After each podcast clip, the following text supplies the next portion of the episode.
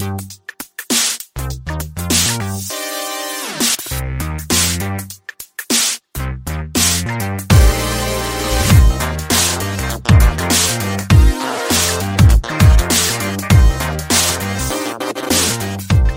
Saudações a todos. Hoje não tem conversa fiada antes, eu acho. Não? Não, eu não sei. A gente tava já olhando pra cara um do outro seriamente. É porque hoje a gente tá começando a gravar mais tarde do que a média. É normal, é, é, é anormal, inclusive. Exato. Então a gente já começa de uma vez e, sei lá, a gente vai pra onde a vida nos guiar. Eu sou o seu anfitrião, Heitor de Paula, nessa nova edição do Mothership, essa nave louca. Dessa vez a gente tá aqui com o trio core do site. Eu digo core, mas na verdade é o trio do site, é o Overloader. Como se a gente tivesse, né? Exato. Adendos. As três pessoas que compõem o Overloader. Eu tô aqui com o garoto da voz de trovão, Caio Teixeira, Olá, tudo bem? e o garoto do coração de trovão, Henrique Sampaio. Oi, meu amor. Tudo bem? Tudo bem? É, antes da gente começar, com seja lá o que a gente for começar, eu preciso avisar algo. Hum. É possível que em- o pessoal em casa, mais ou menos de 15 em 15 minutos, ouça um pequeno pip e de repente algo como. Isso- vai ser normal nessa edição. ok? Eu não sei realmente se vai pegar no microfone, talvez nem pegue, né? Você tá Eu tra- acho que trazendo não. seu vibrador pra cá? eu tô agora? trazendo meu vibrador e eu programei ele pra ativar de 15 em 15 minutos. Ele vira Ah, bem dentro de você de 15 sim, em 15 sim, eu preciso dos meus orgasmos de 15 em 15. Uhum. É, não, então eu tô usando aqueles aparelhinhos de medição de pressão durante 24 horas. Eu tô. Welcome to the future, né? Man Machine, Man Machine. É, eu tô ligado nesse aparelho aqui e ele faz barulhos de tempos em tempos. E eu... O Heitor tá parecendo o Cyrax do Mortal Kombat. Tem alguma coisa de penetrando, de perfurando nesse momento? Não, é só basicamente um negócio de pressão, como se fosse aquele na farmácia que o cara põe no seu braço. Aí tá saindo um tubo dele, descendo pelas minhas costas e indo até um negócio no meu bolso, que é onde tá o aparelhinho que faz a. Por dentro do seu corpo? Por dentro do meu corpo. Era o caminho mais fácil. A reta é sempre o caminho mais fácil. É, Mas doutor, não pode. Não! Ah! E o- uma coisa engraçada é que eu não sei se você viu, Rick, eu tô usando um cinto feito de gaze. Porque eu não. Flávia Gato. Eu vi a cara do Henrique que tá esperando isso. Porque eu não, eu não tenho cinto faz um tempo, e aí o que aconteceu é que o cara falou. que pobreza. Ele te deu uma... Ele fez um cinto de Não, gás então, é, você. é que ele falou, puta, no bolso não fica bom, pega essa gase e amarra em volta da cintura, passando por dentro do negócio. Então eu tenho uma... Eu sou um cyborg ninja, basicamente. É, e o Cyrax? Ah, mas essa coisa... Eu tô descobrindo a, a vida de pobre ultimamente. Eu fiz uma máscara de gelatina olá. ontem. Oi? Vibrou? Parou, parou, parou. É, normalmente ele continua mais um pouco. Eu fiz uma máscara de gelatina com leite ontem. Foi mó legal. Máscara, Máscara de gelatina com leite? É, porque eu poderia, sei lá, comprar um, um produto da. da. Sei lá, Givenchy. Givenchy é um produto. Givenchy. É um produto de- dermatológico? Acho Não, que não, é só perfume. Você acabou jogando perfume na cara pra ver se melhora alguma coisa. Não, um produto da, da Vic. Vi, Vichy, Vichy. Da Vicky Vaporub. Vichy. Não, Vichy. É Vichy. É, vestir é produto de... de- É.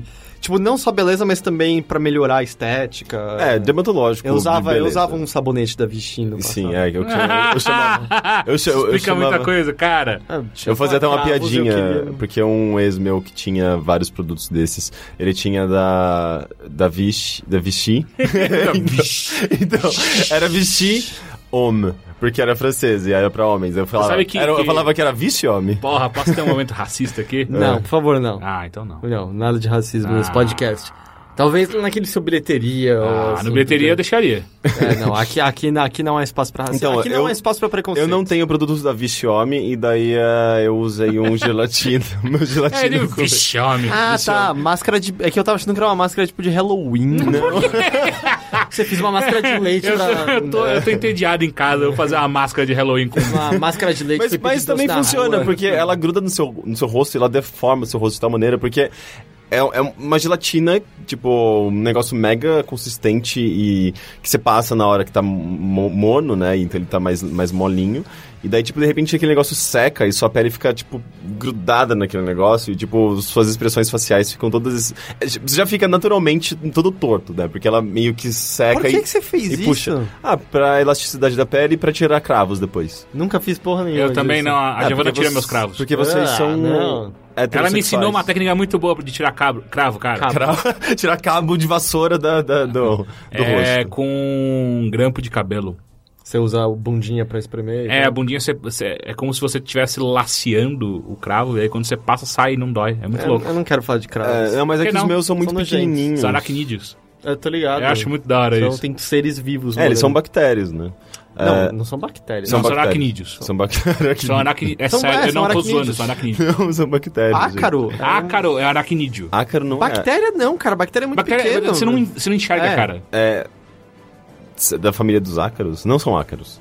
O, cra... o cravo é um aracnídeo. É aracnídeo, eu sei que é. Eu, eu tô É afirmando um bichinho na sua cara. categoricamente. Tanto tá, que é um bichinho, eu aceito que é um bichinho. agora é um aracnídeo, é. Não, não, Não é uma bactéria, é um aracnídeo, caralho. Sério? É, Eu não é juro. uma bactéria, é um aracnídeo. Tanto que o problema é quando você espreme e saem ovinhos dele, você É? espalha na sua cara, é por isso que você sempre tem mais cravo. Por isso você tem que tirar. Não mais, tudo. porque eu tô fazendo agora a minha Tudo. máscara de, de gelatina.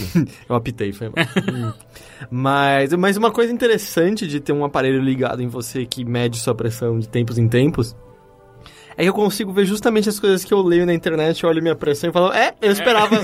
Eu esperava que isso estivesse acontecendo mesmo. É, é bom, nisso, você já pode ir limando, né? Tipo, Sim. eu não posso mais ler isso aqui. É, não, tipo, Você você não tá lendo no Facebook mais, né? Não, então, não, mas é que eu bato o olho em algumas coisas quando eu vou postar coisas do Overloader no Facebook. Daí já fica mais... Então é um negócio, sabe? Tipo, do Twitter, ah, não, beleza, entrei no Facebook na hora, op, 15 por 10 de novo, ok? Eu acho que Ele basicamente- eu preciso cortar da minha Ele vida. basicamente tá, tá te mostrando o que você deve eliminar da sua vida, né? Sim, sim. E tem Apitou, eliminou. E aquelas pessoas, né, que aparecem na timeline no Twitter, né? É, Bloqueou. É, é, é, não, é realmente... Mas assim, se se você for guiar, tirar sua, coisas da sua vida por causa desse negócio, você não vai mais poder trampar, cara. É legal que na hora que o Heitor vai ver... agora tá boa, tá 13 por 9. É na hora que, que a- é legal que a- na hora que apita e o Heitor vai ver, tipo, um- um- fica na bundinha do Heitor, né? Daí ele dá uma esticadinha assim pra olhar pra bunda dele. Na bunda, fica na minha lateral, como se fosse meu coldre. É que, é que o Henrique tem eh, gama tanto Uhum. em você que ele, ele- ele começa a criar posições pra você. ah, ele tava numa posição meio Viu? erótica. É, viu? porque Viu? precisava- Tipo, eu tô do lado dele aqui, eu tô vendo. É, mas eu tô vendo ele de frente, não de lado. Mas é, mas é, do, tipo, tem aquelas pessoas que, tipo, se for por saúde eu posso dar unfollow sem, sem, sem culpa. Apesar que, nossa, eu tive. Eu, eu gosto cada vez menos do Twitter também, eu descobri, assim. O Twitter virou quase meu feed RSS, assim. Então, em breve eu acho que vou parar de seguir pessoas e só deixar. É, Sites de notícia. Sites e tal. Mas. Mas é.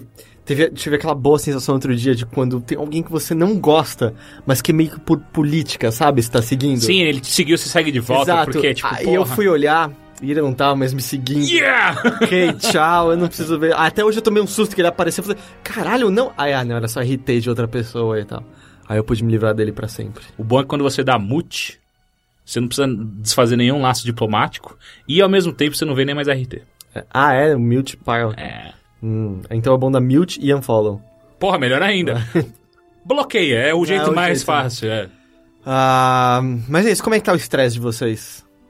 Ah, eu, eu- eu já tive melhor. Hum. Mas hoje, hoje, hoje, hoje eu tive uma boa reunião e eu acho que eu tô mais tranquilo. Ontem não tava bem, não. Ah, não, assim, estar triste é diferente. Eu, eu já nem considero estar triste como algo anormal. Eu não, Ah, estar não. triste é uma coisa. Estar-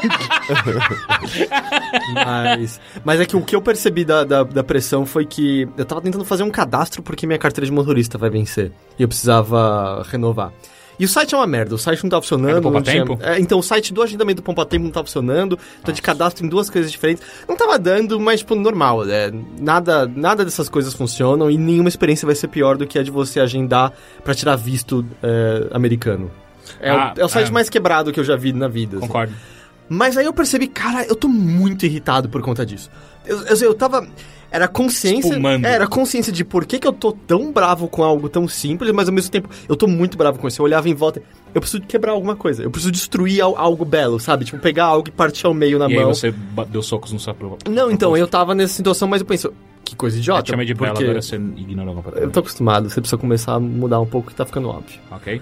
É, mas você fica, por que, por que que eu tô tendo uma, uma vontade tão imbecil, sabe? Querer bater em algo, Faz umas, algo. umas flexões, levanta muito peso. É, então se eu você- tiver. É que o tudo tava meio doente nesse dia, mas se eu tivesse um saco de pancada, alguma coisa assim, seria a hora perfeita pra isso. Que é bom pra extravasar, mas não tinha nada. Mas aí eu fui ver, aí minha pressão tava 16 por 12, 16 por 13, um negócio assim. Caralho! Mas não é recorde da família ainda. né? você tá trabalhando pra chegar lá, É que né? a coisa que me preocupou é que na hora eu não conseguia mais ler. Ah, meus olhos não focavam mais de perto. Tipo, eu fui abrir um livro e não importa que força eu fizesse, meus olhos não focavam mais. Tipo, meus olhos só se focavam meia distância, porque eu sou míope, né? Então. Puta que Se pariu. ia muito pra longe, sumia, na meia distância tava, tava bom. E na verdade, olho, olho me preocupa porque meu pai é cego de um olho por conta de pressão, basicamente. Caralho. assim. Ele teve. É, basicamente, ele teve uma trombose no olho, que então estourou uma veia e ele tem uma mancha de sangue na frente do olho. Então não é Não que dá pra ele... limpar? Não. Ah, treta. ou melhor, a coisa é, com os anos vai limpando. Então, a primeira vez que ele teve isso foi mais ou menos há 20 anos. Acho que laser resolve tudo. E aí ele... Ele, não- ele foi em vários oculistas, Ele tomou assim, aspirina C? não- Aspirina C eu acho que cura tudo. Cura tudo. Sério, uma vez Não, eu você vi... tá conversando com meu avô, né? Pelo... Aspirina uma, C? É, uma vez eu Não é vi meu- aspirina Não, ou aspirina vitamina C? aspirina Não, C, outra coisa. efervescente, inclusive. É. Essa daí, se você quebrou o braço, você toma que o braço Que volta volta, normal. É cresce incrível. terceiro. É, incri- É. é incrível, sério. Mas É ele. A, a- a ironia foi que, tipo, há uns 20 anos ele teve. E aí, tipo, não é que ele é legalmente cego, mas tem uma mancha e claro que ele. Legalmente claro Tal qual É, legalmente é, loira, eu pensei a mesma Aí coisa. então, é o que ele faz, por exemplo, quando ele vai renovar a carta, ele começa com o olho bom, decora as letras e aí só declama de novo com o olho ruim. Porque aí ele não. A carta dele diz que ele não precisa de lentes corretivas nem nada do tipo. Ai, Mas. caralho. É, não, e aí o que aconteceu? Foram passando anos, anos, anos, e foi limpando. Eu lembro mais ou menos há uns dois, três anos ele comentou: Ah, hoje em dia eu praticamente enxergo perfeito os dois olhos de novo. Aí há dois meses ele teve outra trombose ele tá no, no mesmo olho e agora voltou tudo. Mas aí ele teve, e no fim de semana seguinte ele tava viajando pra Belo Horizonte, dirigindo a 200 por hora na estrada de Borges. Não, olha é suficiente, relaxe. Eu já aprendi já, nos já, últimos 20 tá, tá, tá anos. tranquilo, tá tranquilo. É, não faz Dois muita é exagero. Só não vai em 3D, mas tudo bem. É, né? gente- Aquele carro tá longe. ah, mas chega de tragédia. Vamos à maior delas agora.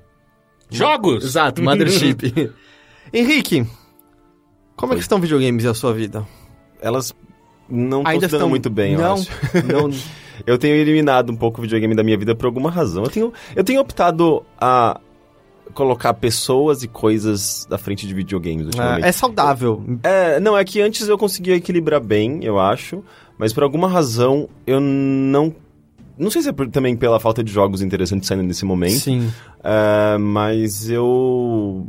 Eu dei uma desencanada nos, nas, nas últimas semanas. Eu peguei um outro jogo que eu já queria ter jogado antes e tal, mas não foi assim, eu, não- eu não tô dedicando muito tempo. Sei. Até porque eu acho que eu, eu- eu li um texto recentemente no. ah, no, no na, na Killscreen ah, sobre um jogo. ah, inclusive um jogo independente feito. Não sei se foi em alguma jam, eu acho que não. Ah, mas é um jogo bem interessante, é que eu não, lembro o nome dele que falar que agora. É um jogo sobre fim de relacionamentos. E eu passei muito sobre isso. Tipo, é, enfim, minha vida foi um pouco ligada a fim de relacionamentos nos últimos meses. E, e é interessante. É um, é um, na verdade, é um, o texto foi, foi baseado nesse jogo. É, e é um jogo no qual você tem basicamente um carrinho andando da esquerda pra direita. Hum, É, e você coloca pra frente e você tem é, algumas, algumas imagens completamente distorcidas ao, ao redor dessa, dessa rodovia onde esse carro tá, tá atravessando. E você a única, a única coisa que você faz é simplesmente andar com esse carro. ah, não, tem é o que você fica objetivo. conversando com a sua família pelo telefone? Não, ah, não, tá, aparentemente então é não. É, não é você three, vê... three quarters home, three... Eu acho que não. Tá. Aparentemente você vê essas imagens distorcidas que você começa a perceber que na verdade são os personagens de Team, Team Fortress 2 completamente distorcidos e quebrados, com 3D esticado e assim, quase irreconhecível. É, e de fundo você vê umas, umas frases meio aleatórias sobre términos de relacionamento, que de acordo com o autor foram, são, são trechos de conversas de fim de relacionamento que eu não sei de onde ele tirou exatamente. Mas a, a- Qual é a parte de interação que você tem com isso? Nenhuma. Na verdade, sua interação é observar. Você anda com o carrinho pra frente e as coisas acontecem. Tá, não é, um É, jogo. como se fosse- Não é um jogo. Enfim, whatever. É, não, Olha, não é vou botar questão. o aparelho no Henrique pra ver a pressão dele também. eu, eu tô super bem. Eu tô tão bem que eu parei de jogar videogame. É, e daí a questão é... ah, é mais na verdade, uma experiência sobre... Ele faz uma relação entre videogame e fim de relacionamento. Não que isso tenha, sabe, ocasionado, o videogame tenha ocasionado o fim dos meus, relaciona- dos meus últimos relacionamentos, mas ah, é interessante, eu comecei, comecei a pensar em tempo, né? Porque, tipo, o, o autor, ele, ele, eu acho que ele era obcecado por Team Fortress e ele, eu acho que por conta do jogo, ele perdeu um relacionamento. Ele, ele deixou de ter ah, momentos bons com uma pessoa, o relacionamento acabou e ele acabou se sentindo mal por conta disso, sabe? Ele começou a sentir... ah, que ele dedicou tempo demais pra uma coisa e, e- e em vez de ele dedicar tempo pra uma, pra uma pessoa, sabe? Tipo, eh, ele se sentiu mal, enfim, com Em isso algum e ele momento aparece o, que o Death Ratio dele? Hum? Em algum momento aparece que o Death Ratio dele? Não.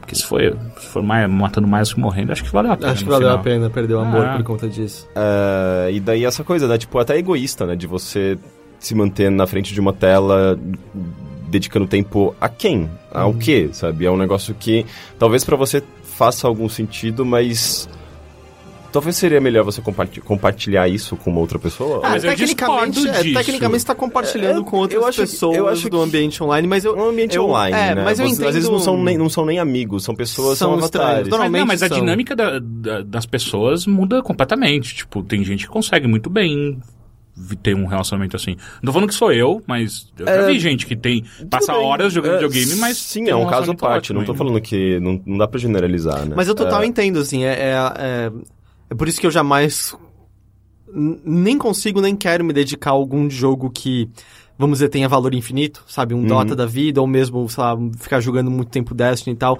Porque são jogos que ativamente, quando eu ligo, eu começo a pensar, eu tô jogando minha vida no lixo. Sim, é, o Gabriel, É, ele, eu- ele costumava falar de um cara com quem ele jogava que direto, direto ele ouvia na, na- no, no headset né, do, do áudio do cara a mulher dele gritando com ele, falando, você você só joga isso, você não dá mais atenção pra mim, não sei o quê. E, sabe, eu acho deprimente isso, Sim, na sim. verdade. E o cara, Ah, não, e mas- o cara reclamava com ela, falando, não, eu tô no meu tempo, não sei o quê, deixa eu jogar, não sei o quê.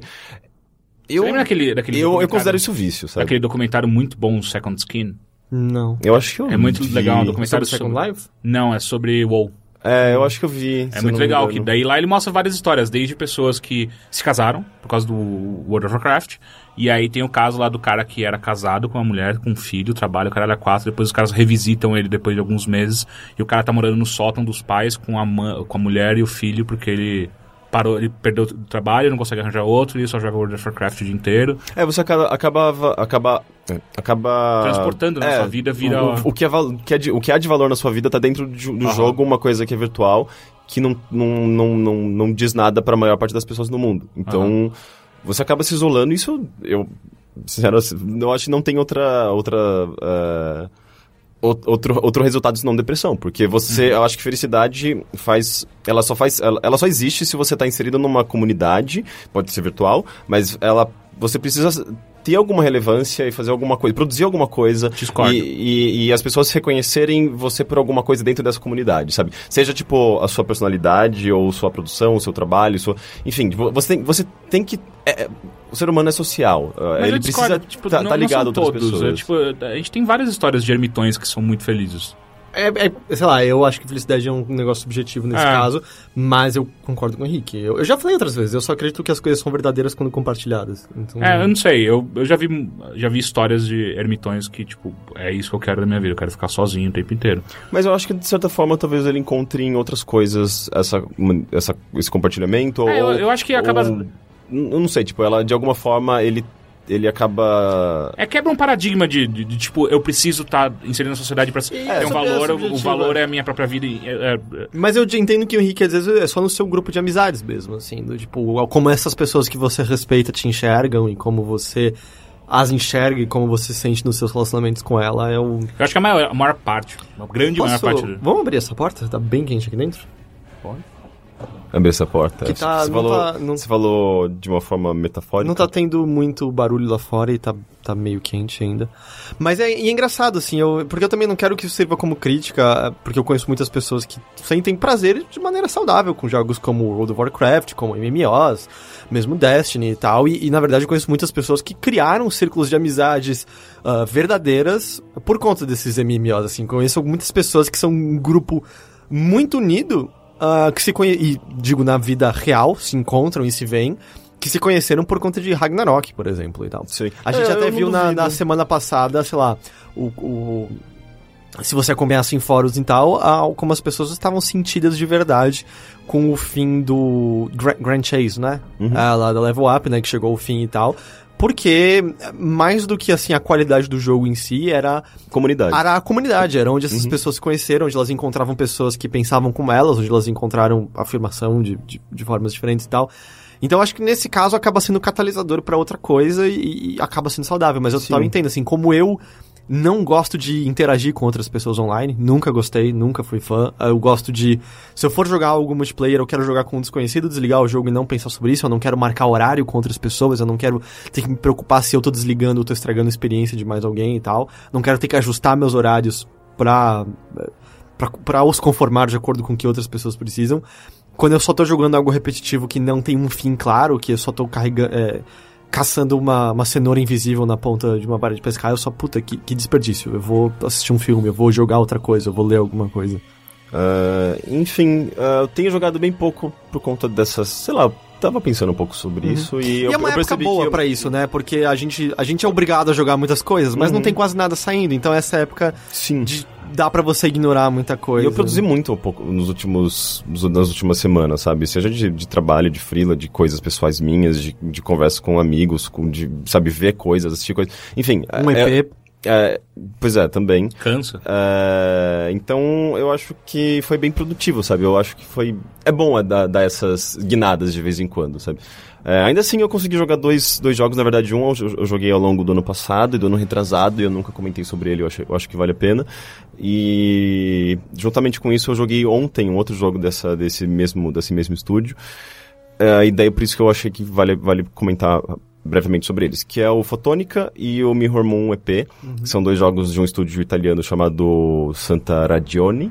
Porra, Mirror Moon eu tava muito afim de jogar. É, meu irmão é legal. São, são dois jogos muito bons, eh, e eu gosto muito desse estúdio pelo, pela estética que eles trabalham. Todos os jogos são, são low poly, eh, super abstratos, e eles são extremamente criativos, assim, eu...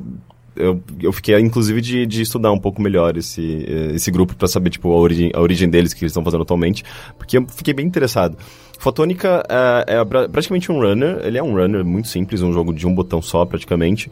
Eh, só que, é, é- basicamente, ele tá inserido num mundo de res, onde as coisas são totalmente você tem aquele visual de wireframe bem, bem minimalista. E você tem. Você tá ba- basicamente dentro de um corpo, em primeira pessoa, você vê tipo os braços correndo desse, desse corpo, uma Sei. coisa meio. Tem um quê de Tron, talvez. Tem um guia daquele último chefe, de um dos últimos chefes de Star Fox 64. É, não sei. É porque tipo, é tudo vazado, né? Ele não tem textura, as coisas são só linhas. É, e você vê esse, essas mãos, né? Tipo, você correndo sobre- de- dentro desse avatar. E, e é um jogo, é um runner basicamente em primeira pessoa com vários caminhos horizontais. É, você não anda pros lados, ele corre basicamente auto- automaticamente. Eu acho que, se eu não me engano, você segura o A pra correr e quando você solta, ele dá um pulo. E se você apertar, segurar o A no momento que ele tá no alto, ele dá um dash pra descer mais rapidamente. Que nem Tony Hawk. Eu não joguei muito Não dá dash pra baixo, cara. Mas você solta pra pular. Ah, sim. É, sim. É, e é, é isso o jogo. Ele é um muito olho. simples. Olhe, olhe. Daí o lance é, você tem que, você quer coletar umas bolinhas coloridas que tem ao longo das fases, é, que de- faz com que sua velocidade aumente, e é mais ou menos que um jogo de corrida. É, de- quando ele chega numa certa velocidade, a tela fica toda dourada, tipo, dá um efeito, tipo, como se ele estivesse, lá, ultrapassando a velocidade do som, e, e fica tudo muito mais rápido e mais difícil, né, consequentemente. E você simplesmente quer chegar até o final da Mas, fase. é, por que que é legal? Porque, sei lá, é runner. É um jogo muito bonito. É um jogo bonito, a experiência é, é- é uma experiência vertiginosa, porque é, você tá, tá nessa primeira pessoa, você tem velocidade, você tem esses efeitos, você tem uma música incrível de fundo, que é um, um eletrônico meio minimalista. é, e é tudo é, visualmente e eu acho que é, esteticamente muito interessante, sabe? Ele, e mesmo, mesmo sendo mecânica simples, ele é um jogo gostoso, sabe? Tipo aquele tipo de jogo que é, que é simples, mas você acaba percebendo que ele tem suas, suas camadas de complexidade, sabe? Que é você saber a hora, de- hora certa de pular, a hora certa de dar esse dash pra baixo pra você chegar até o chão. eh, e tem um modo competitivo. E ele tem, tipo, ele tem uma, uma personalidade, sabe? Tipo, o nome das, da- das fases são, eh, são palavras em italiano, tipo, fiero. eh, eu não lembro os, os outros nomes, mas Pizza, Pepperoni, gnocchi, Mussolini. Mas é. e- Hitler. tudo isso dá. que horror. Tudo isso dá ele uma, uma cara interessante. Ele é um jogo bem, bem legal. Ele é de É. graça? Não, ele é um jogo baratinho, acho que uns 10, 15 dólares, é, reais no, no Steam. Tá. Inclusive eu ah, lembro. tá no Steam isso. Sim, faz um tempinho. Eu lembro que eu comprei ele no site oficial, no site do- da, da Santa Radione mesmo, em 2011, se eu não me engano, ou 2012. Eh, e daí ele saiu no Steam recentemente pelo Greenlight, ele, foi, ele passou por lá e eh, tá no Steam, eu acho que desde setembro, se eu não me engano. E é um jogo muito legal. É é um jogo simples, porém super interessante e bonito. E esse outro jogo, o Mirror Moon EP, ele é meio que o oposto no sentido de, de gameplay, porque ele é muito Você é um complexo. cenário que tem que correr por debaixo de um cara andando. Não. Não? Ele não entendeu. é um runner ao Ele contrário. é tão complexo quanto isso, mas não é bem isso. mas tem um, tem um. Talvez tenha o quê? É, ele é igualmente minimalista, aparentemente essa estética que eles trabalham, e eles fazem isso muito bem, esse, esse visual low poly.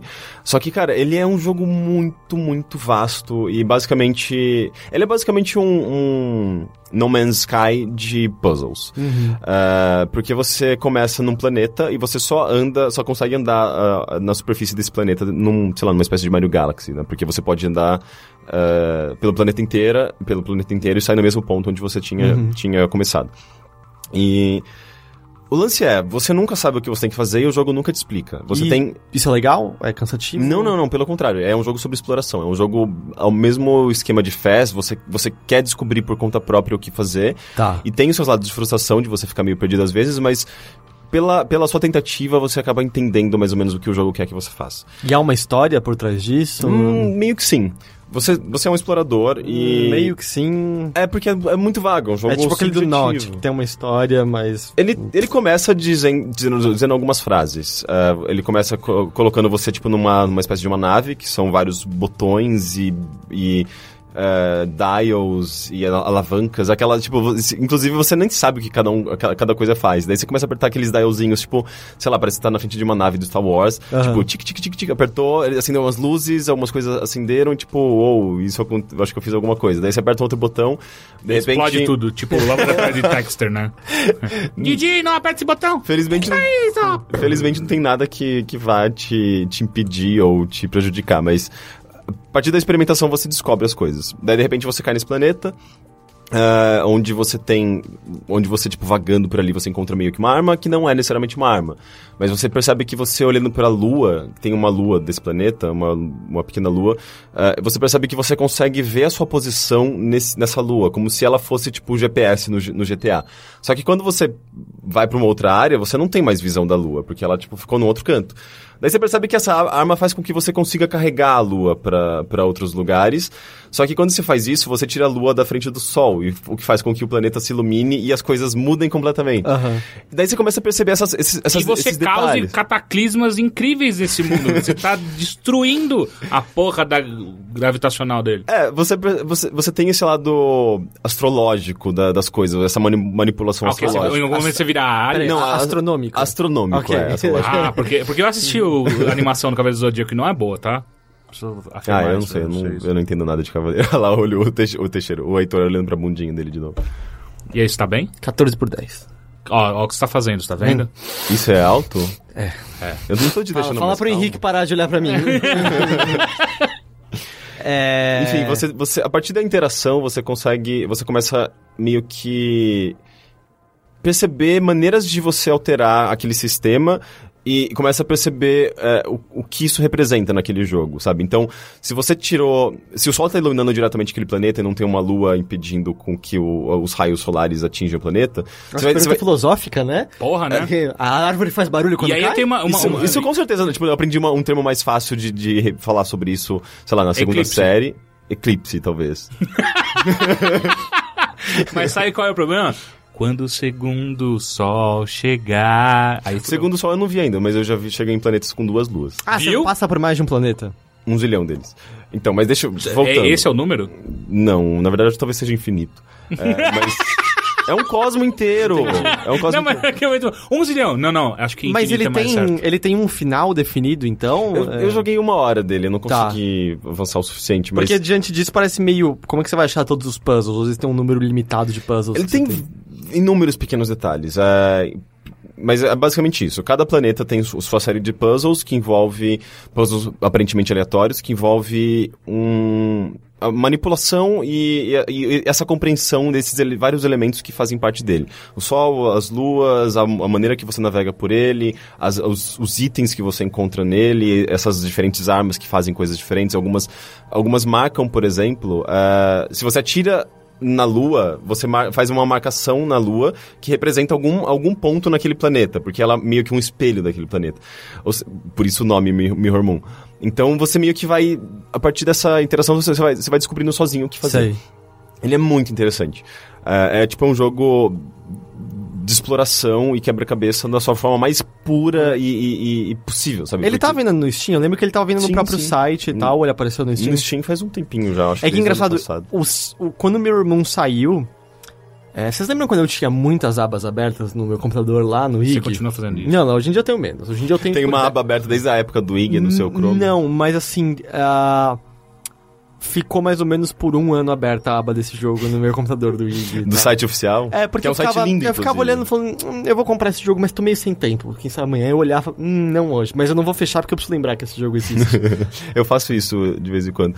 Enfim, mas daí quando Vocês você... dois têm um, têm um uso abusivo de abas, cara. Você tem que saber disso. Ah, eu tenho utiliza- utilizado bastante favoritos. Ah, geralmente, quando eu quero que seja uma coisa pra eu ver em breve, eu deixo favoritos cada vez. Quanto mais. Quanto mais ah, urgente, mais lado esquerdo da aba de Ah, é. favoritos. pra mim, Pocket favoritos é desculpa de eventualmente eu vejo e eu esqueço É, pra Pocket, sempre. Pocket que- eu não consigo. Esqueço mais pra usar. sempre. É, tá então, daí você tem que começar a abraçar a realidade que você nunca vai ver aquilo. Não, eu, eu ando fazendo o possível pra começar a correr atrás de tudo. É, E descobrindo várias coisas super interessantes que eu tava deixando pra trás. é. É, favoritos tem funcionado bem pra mim. Eu não gosto de favoritos, eu não acredito em favoritos. Ah, pra mim dá certo. Ah, enfim, ah, Meu favorito é repleto de camisetas que eu achava que eu queria comprar e hoje em dia eu olho e falo, cacete, não, mas que você tem que gosto ruim que eu limpar, tinha. você tem que jogar fora. não, não, coisas. tá lá, tudo gigante. Por isso Só vai ficar funciona. difícil quando eu perder o endereço do editor do Overloader, porque tá Ah, no meio é. dos favoritos. Enfim, daí quando você completa um, um planeta, você volta pra sua nave e você pode ah, ir pra outros planetas e tem um, um tipo de navegação meio. ah,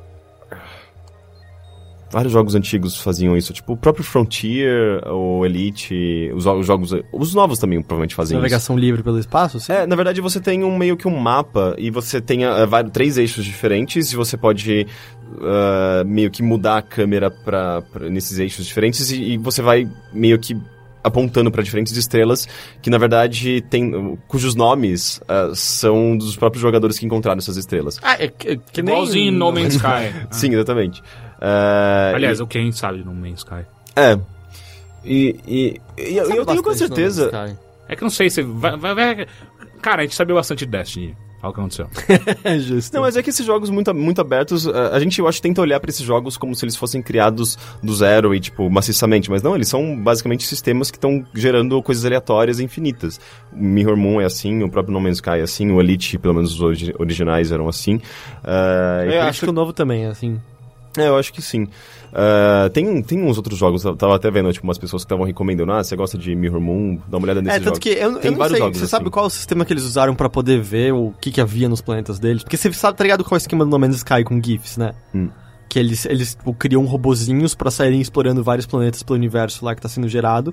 E aí as explorações criam GIFs de não sei quantos segundos pra eles poderem olharem as cores do planeta, o tipo de bicho que tem planeta, vegetação. Os desenvolvedores querem isso? É, porque eles, porque eles, com o número da equipe, eles não teriam como verificar se os planetas estão sendo realmente variados. Então eles conseguem ver esses vários GIFs e ver. Tem muito planeta vermelho, tem muito planeta com esse bicho que parece um dinossauro, tem muito planeta com a mesma Daí eles vegetação. vão lá e vão E aí dando eles uns vão tweaking mudando, nas é, variáveis, Na né? variável, é. Então, é, o Mirror Moon... Caralho, eles trabalham tipo a NASA isso. mesmo. Que louco, é, não, né? é um sistema, tipo, eles criaram um sistema pra poder verificar o, o jogo inteiro que eles criaram porque era vasto demais pra eles É, porque eles estão mesmos. mandando sondas, tipo a NASA. Ah, basicamente. Só que a NASA não altera, eu acho. Eu, por enquanto, né? Não, eu acho que é, é então, não sei. Deixa chegar o HoloLens pra você ver, vai mudar tudo. Calma, isso tá nas notícias, a gente chega lá. É, mas enfim, é, eu ainda não saquei qual é a dele, assim. Tipo, eu sei. Sei. que eu tô chegando em vários planetas diferentes, e eles, eu encontrei estruturas diferentes e puzzles diferentes. É, eu tô achando tudo bem interessante e, e sempre quando você termina um puzzle ali, você pega uma bolinha e meio que representa que você aquele planeta, planeta tá terminado, mas a história vai avançar pra algum lugar que ainda não sei, sabe? Uma dúvida, você encontra algum outro ser? Não, é, é uma coisa totalmente lonely, sabe? Esta porra de tipo de jogo me dá um medo do caralho. Não, Porque- importa, não importa o quão... Você fica com medo de. Parece que sempre vai encontrar alguém ou alguma. Não, eu fico, de eu fico com aquela sensação esquisita que é isso que espera a gente depois da morte. Não é, não, eu, eu, eu sinto mais, é tipo... É, é quase isso que o Heitor falou. Não, é quase isso que o Heitor falou, só que é tipo o quão. A, destrui, a destruição que isso passou. Uhum. Ou então a. sei lá, simplesmente acabou o que tinha que acabar aqui.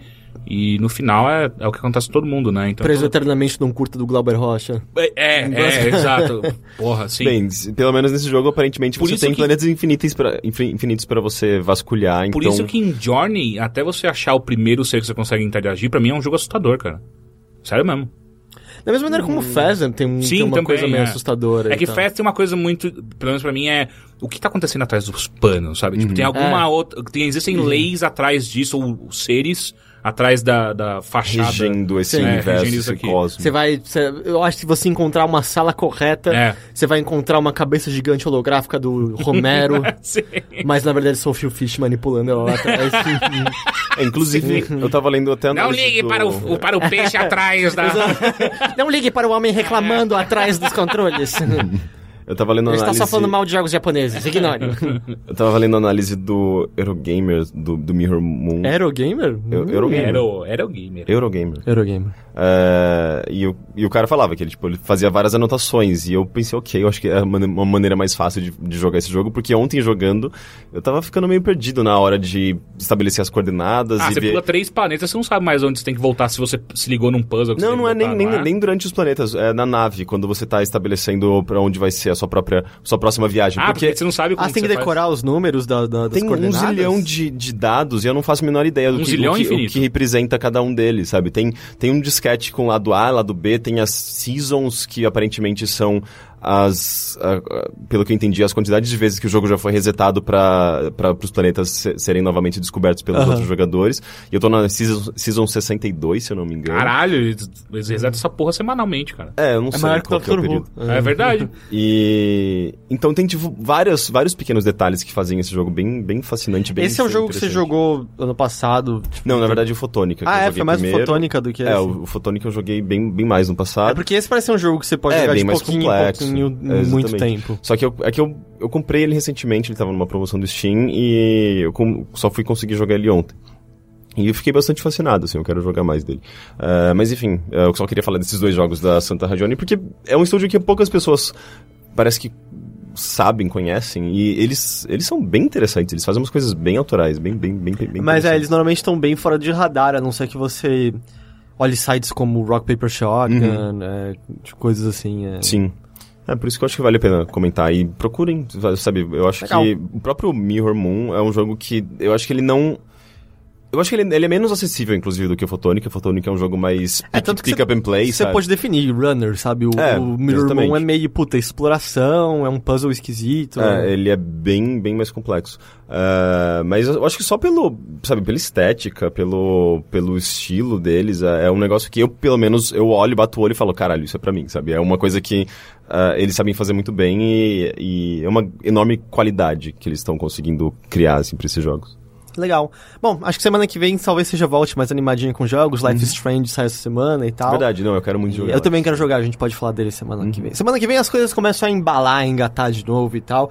A gente ainda tava num janeiro meio preguiçoso, com A gente algumas sabe coisinhas. jogos que a gente vai falar semana que vem já, não sabe? É, tipo, a gente com certeza vai estar falando de Dying Light, Green Fandango e, e Life is Strange. Sim. Então esse é a sua prévia do próximo Mothership. e que mais que a gente vai falar? Só o futuro nos irá dizer. É verdade. E aí você, Teixeira, você jogou também alguma coisa? Eu tive a impressão que você também não jogou muita coisa essa semana. Não, não joguei muita coisa, mas eu retomei algo que eu gostava muito de jogar, que eu achei interessante, que o Henrique trouxe. Que eu e a Giovanna retomamos, que é Team Fortress 2.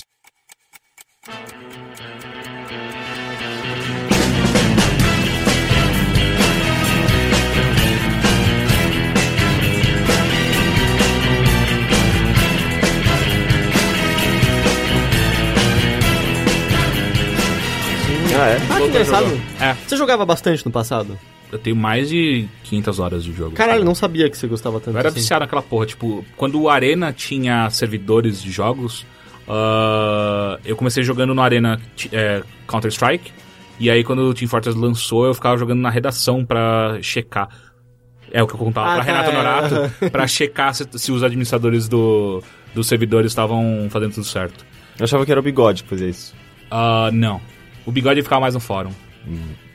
E aí. Porra, eu jogava pra caralho esse negócio. Daí eu voltei a jogar e descobri que, caralho, eu jogo bem pra caralho ainda esse negócio. Ah, é, reteve. Porra, eu jogo muito bem aquele, aquele negócio. Há quanto tempo você não ligava? Uns bons meses, cara. Ah, tá meses, não anos. Ah, Porque não, eu não, sinto não. que o salto de anos, às vezes o jogo tá meio completamente diferente do que quando Assim, você... tá diferente se você. ah, Tá diferente porque tem novos itens, tem uma caralhada de item. Alguns você pode até estranhar tal, mas eu acompanhei até, até alguns meses atrás, então, tipo, eu meio que sei o que tem que fazer ali. Só sei lá, tem uma, uma adaga de gelo agora no do Spy que eu acho bizarro, eu não entendi direito como funciona aquele negócio. Ah, E eu odeio é, é, Spies que usam Cloak and Dagger, que sempre me irrita muito.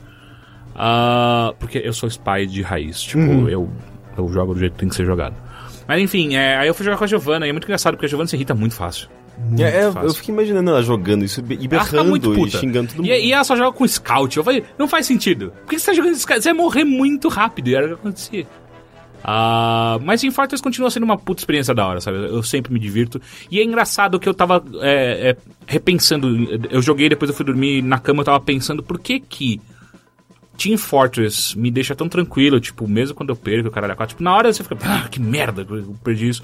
Mas é tranquilo, é algo que eu absorvo fácil. Enquanto League of Legends, por exemplo, me irrita num nível eu preciso dormir agora, que senão eu vou bater em alguém. E eu não consegui definir o porquê. Ah, eu acho que às vezes tem um, com, em relação ao tempo que a partida demora, É, é. o fato de que você calca também na habilidade das outras pessoas pra ter alguma chance de vitória. Sabe, um jogador bom não consegue segurar um time nas costas se o outro time for habilidoso Em também. menos dois jogos. Não, sim, mas o- pelo menos no. a- a- é a mesma coisa que eu sinto num Counter-Strike da vida, em que seu time pode perder, mas você matar umas pessoas já é uma vitória pessoal boa sim, o sim, suficiente, sim, sabe? pode ser, Tipo, pode ser. Você tem mais recompensa mesmo é, perdendo. O meu time não pegou as bandeirinhas, foda-se, eu matei 20 caras, pra mim tá ótimo. 20? assim. Isso é muito pouco, cara. Ah, eu tô pensando em Counter-Strike. Ah, tá. Counter-Strike não, perdão, Call of Duty. Ah, tá, tá. eu tá, tá. literalmente joguei zero minutos de Team Fortress 2 na minha vida. Sé- Você nunca jogou? Eu jogava o primeiro um pouco. Porra, eu acho que você deveria jogar, acho que você ia curtir. De novo, jogos multiplayer sem fim definido. Não, mas é só pra você ver como é que funciona, Eu não? sei como funciona, Ah? eu acho que eu sei. Ah, eu acho meio impenetrável hoje em dia. Eu, eu, de novo, eu não sou muito fã de multiplayer. Eu gosto. Ele é grátis, né? É, mas assim, saiu um Call of Duty, eu jogo multiplayer, eu gosto. Mas, cara, do, tipo, eu joguei o multiplayer do Advanced, Warfare, sei lá, no primeiro mês e meio. Nunca mais encostei e acho difícil que eu vá encostar É engraçado, eu também parei de jogar e nunca mais tive vontade Não de voltar é, pro não- eu Call of não- Duty. novo. Não dá mais pra seguir essa vida. Enfim, aí a gente jogou ontem umas horinhas, foi, foi bem divertido. É... Eu, eu, eu gosto muito de jogar aquilo, sei lá. Eu, eu gosto de ficar pensando nas estratégias. Eu normalmente. Eu nunca jogo muito com uma classe de ataque, eu normalmente jogo muito mais com. Médico? Eu gosto muito de jogar de médico, mas eu jogo muito, muito bem de engenheiro. Então eu gosto de ficar pensando, tipo, se eu colocar isso aqui aqui, vai ajudar não sei o que ali e tal. Eu gosto. E eu jogo com, com a- o que eu chamo de engenheiro de ataque. Que é agora. Antes você podia evoluir sua Sentry até ela ficar muito forte. Só que tem um, uma- um item que você pega lá que você faz uma Sentry pequena, ela nunca vai evoluir. Só que ela é muito rápida. Ela, ela, você monta ela em, em pouquíssimos segundos. Então dá pra usar ele pra ataque, porque eu consigo correr no meio de um monte de gente, montar a, a, a Sentry sem ninguém perceber, e ela mata muito, porque as pessoas não sabem de onde tá vindo o tiro. E é muito legal, muito, muito engraçado. Esses jogos, eles, eles tendem a, a me deixar meio nervosos também. É, os jogos que envolvem gerenciamento de, de recursos com cooperação e é, ação. Assim, eu, eu até gosto. Principalmente eu gostava muito do. do Awesome Notes e do Dungeon Defenders, que eles são. Eles não são necessariamente idênticos a. a Team Fortress, mas eles têm esses elementos, né? Tipo de. Tem um lado mais estratégico, tem Sim. que meio que gerenciar alguma coisa. Embora a minha equipe fosse, tipo, basicamente eu, o Thiago e, sei lá, algumas pessoas online geralmente. Mas era engraçado, porque eu lembro que eu jogava muito, muito, muito Dungeon Defenders, eu adoro esse jogo, mas era tinha algumas, algumas fases tão difíceis que a gente tentava tantas vezes e, tipo, a gente ficava tão desesperado e nervoso na- na- na- nas partidas, e, tipo, e depois quando a gente conseguia é, passar daquela fase, depois de tantas tenta- tentativas, a gente vinha, tipo, aquele alívio, aquela sensação absurda de, de conquista, mas era tudo tão intenso que eu tenho quase certeza que o Thiago começou a ter arritmia por conta desse jogo. Caralho! Foi no mesmo dia, sabe? No dia que a gente teve a, a, o- a partida mais difícil de todas e mais intensa, ele começou a sentir a arritmia, ele foi pro hospital, sabe? Tipo, é, foi bizarro. É, e daí eu peguei uma certa, um certo medinho desse tipo de jogo, sabe? Tipo, eu, Caralho, que eu, quero, eu quero situações um pouco mais calmas pra minha vida, pros- pra, pra, jogos, sabe? Mas eu meio que entendo que, tipo, as partidas mais imbecis que eu já tive no League of Legends foram todas assim também. Tipo, eu saía suado, sabe? Pingando, caralho, parece que eu corri muito agora, É sabe? bizarro, né? Mentalmente, eles são muito desgastantes. Meu rosto, uma coisa que eu sempre sinto muito em, em jogos é, competitivos dessa forma, meu rosto esquenta muito rápido. Começa a ficar com o rosto quente, eu boto a mão, eu tipo, eu sinto claramente, eu tô com mais quente no rosto. É, é bizarro. É, afeta, eu acho que afeta diretamente, né? Sua, sua pressão, sua. sua é, é muita adrenalina que seu corpo tá liberando. Eu não sei até que ponto isso é saudável. sabe? Deve ser, não deve ser muito saudável, porque o seu corpo tá liberando coisas pra você fazer exercício enquanto você É, tá na verdade, a adrenalina, ela é o. o, o- como se diz? O hormônio do medo. De, de Ação. fuga, né? De, de reação e fuga, na verdade. É sobrevivência. É como se você tivesse num estado de perigo real e seu corpo estivesse liberando aquilo justamente para ignorando outras partes do seu corpo e outras outros ah, ah, outros, ou inclusive outros neurotransmissores e hormônios, para focar na sua necessidade de agir, é, É. de sobrevivência. E, e eu não sei se isso é muito saudável por muito tempo, Quando sabe? você tá parado, né? É, é- é isso que então. eu me questiono. Tipo, quando você tá parado. Porque quando você tá em movimento, você tá liberando. Você tá colocando Uhum. coisas pra fora. ah, cagar, É, lá. o seu próprio o batimento tá cardíaco caga. acelera pra caralho, né? Então, eu não sei. é, Eu lembro que eu, eu, eu gosto dessa, dessa sensação, mas é, eu não consigo. Eu acho que não por muito tempo, sabe? Tanto é que quando eu jogo um jogo assim, eu tô me dando bem, eu tô me divertindo, eu, eu meio que, tipo, acaba rápido pra mim, sabe? Ah, não, já deu, sabe? Eu preciso Uhum. dar, um, dar uma. Tipo, você não quer esfriada. recomeçar o, o ciclo de novo, né? Tá lá embaixo É, de novo, fazer o. Uhum. crescendo pra aquele momento e tal. É normal, tem vários tipos de jogos que me causam. Jogos de puzzle, normalmente, tipo Portal, os dois espe- especialmente, que é quando você tá naquele ápice de você pensando em como solucionar um puzzle, você vai, resolve, sente um gênio e começa uma sala do zero de novo. Ah, eu vou desligar. Depois eu faço isso. Eu não quero começar a analisar essa sala, onde estão os elementos. Eu quero, tipo, eu quero a parte, o ápice de novo, sabe? Em seguida. Ah, mas isso eu acho que envolve outras coisas, né? Não é tanto a adrenalina. Não, não, não adrenalina, mas digo essa Mas- preguiça de ter que refazer esse ciclo e tal. Entendi. É engraçado esse lance de, de, de ficar louco com o, com o objetivo. Eu lembro de sentir muito forte nos challenges de Perfect Dark no Nintendo 64. É. Porque eles tinham desafios específicos que você podia fazer um, dois, três ou quatro jogadores. E aí eu aproveitava quando meu primo tava em casa, que ele gostava de jogar, pra tentar fazer com quatro jogadores, com o meu irmão e com o vizinho. E era meio absurdo, porque eram coisas do tipo, ah, essa partida aqui é King of the Hill. E você então tem que dominar o negócio. E eu, eu virava, eu tenho vergonha de mim hoje em dia, mas eu virava assim, corre pra lá, corre pra lá, isso, vai, fica nessa área. Não, Guto, nessa, porra, Guto, volta lá, vai pra esse lugar e tal. Eu não imagino você assim. É, eu não, eu- eu essa era- persona existindo em É, você. era- é o Gabriel jogando Dash, né? É, Basicamente eu era um adolescente mais frustrado, assim. E aí eu lembro. de- Cabeludo também. E, é, e aí eu lembro do meu primo assim. Tô, não tô entendendo o que eu tenho que fazer. aí peraí, vi alguém. Porra, Guto, você me matou, caralho. Você... Friendly Fire acaba com amizades. É. e cara. aí eu, aí eu, tipo, lembro que eventualmente eu falei, não, isso aqui é ridículo, foda-se, vou parar. E eu lembro de, de ver e presenciar isso de novo quando meu vizinho era muito viciado em, em- no multiplayer de Mass Effect 3. Nossa. E ele tava. E aquilo lá é, é irritante porque você é contra o computador, né? Então, é, porra. E aí uma vez tava em casa, meu irmão e um amigo dele jogando, e esse meu vizinho tava na casa dele. E ele era muito viciado. A vida dele era jogar multiplayer de, de- A vida dele era jogar Mass Effect e o multiplayer de Mass Effect 3. E eu lembro que esse amigo do meu irmão tava jogando mod de boa, assim, curtindo o jogo. Porra, da hora isso aqui, né? Meio, meio modo Horde e tal, do Gears e tal. E aí, tipo, o meu vizinho só. Vai lá, Marcos, isso, Marcos, corre pra lá. Tô falando pra você correr pra lá, Marcos. Corre pra lá, Marcos, corre pra lá. Ele. Pra onde? Pra? Não tô entendendo. Corre pra. Porra, vem cá. E ele corria até onde ele tava. Me segue, vai. Aí ele seguia e tal. Mas- E eu lembro da, da vez que foi mais absurda, quando a gente começou a rir muito. Foi que ele tava mó de boa. Aí ele. Vem defender o lugar! Vem defender o lugar! Vem defender! Vem defender! Ele. Que defender? Vem defender e tal. Aí passou muito tempo ele. Porra, vem te buscar tá ele. Aí eu entrei aqui no lugar, filha da puta, filha da puta, filha da puta, não era agora. Não... e você começava a olhar, tipo, cara, como... você tá se divertindo? O que que tá acontecendo com você exatamente, tá ligado? Qual é o propósito de você estar nesse, nesse nível? Sendo que isso é só repetição de ação, ele já tinha feito aquela fase naquela dificuldade várias e várias outras vezes. Ele só tava querendo, sei lá, abrir um novo pack de carta pra vir uma nova Ah. arminha, um novo personagem e tal. Mas isso também é um É o dos pior jeito de bafo, né? Meu Deus. Mas isso também é um dos padrões do, dos, ti- de comportamento de- dos diversos tipos de jogadores que existem, né? Tipo, tem pessoas que, que se sentem nessa, nessa necessidade, ou que gostam de, sei lá, essa coisa de li- liderar, sabe? E no, no jogo online cooperativo, ela pode exercer essa função de líder que ela meio que. Eu precisa. garanto que ninguém enxerga ele como líder. Ah, mas eu não sei, às vezes a pessoa se sente dessa, dessa forma. Eu, por exemplo, eu. Eu acho, que eu, não, eu acho que eu não me dou muito bem em jogos online ou jogos cooperativos, porque eu não tenho muito essa. ah, eu não sei, eu prefiro muito mais jogar o Mirror Moon sozinho num planeta, sabe, tipo, na- num universo inteiro, totalmente lonely, sozinho e brincando com minha própria imaginação, do que tá num negócio que é o oposto disso, sabe? É, então eu também não conseguiria agir numa coisa de grupo, assim, porque. A partir do momento que você quer tanto uma vitória assim, pra mim você já perdeu, cara. E não, não consigo, tá ligado? Eu vou sabotar de propósito de alguma forma, porque, ah, tu dá uma esquisada aqui. Deixa eu- não consigo. Leva a sério demais, né? Eu também, isso me, acaba me incomodando. Eu também fico pensando, e, cara, isso, o videogame é pra ser divertido e saudável e não isso. Ah, assim, eu entendo, sei lá, querer derrotar um outro time num, num MOBA da vida, num- mas ao mesmo é que quando vira extremo demais que me cansa, mas assim, eu- porque não é o que eu busco, sabe? Não, não- porque não é a, o- a minha intenção quando eu jogo um, um videogame, sabe? Não, não, não é o que eu quero, então... Sim. Enfim, eu, eu gosto do Team Fortress porque ele me dá a experiência que eu gosto de massacrar outras pessoas. E ao mesmo tempo não me dá o estresse de quando eu perco, que nem League of Legends dá. Acho legal. E outra coisa que eu quero falar, que eu joguei tempos atrás, e eu lembro que eu não comentei aqui que eu, que eu havia jogado, que é The Yog.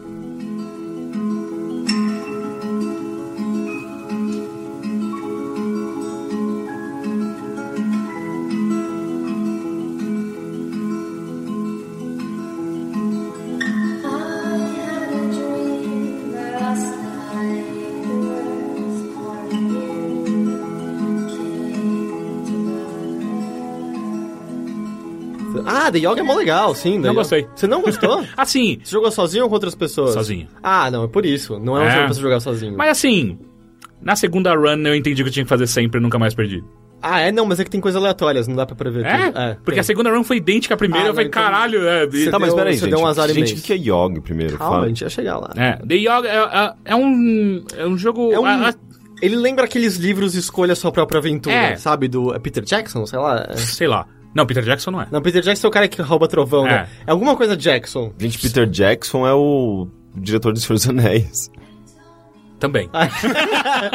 É, é alguma coisa Percy Jackson. Percy Isso! Jackson. Não, o Jackson que eu tô querendo nenhum desses. E nem é. é os Jacksons Five. Não, é alguma coisa de... Ah, era aqueles livros de escolha sua aventura, sabe? Ah, Que é, sim, sim. Você quer pegar a bolinha, vá pro 13. Você quer atirar no Página macaco, 13. vá... Não, não era a página, eram os numerinhos no, aleatório dentro das páginas. Ah, eu também tinha o de Gente, a, página. gente, a gente sabe o que que é escolher É. sua própria aventura.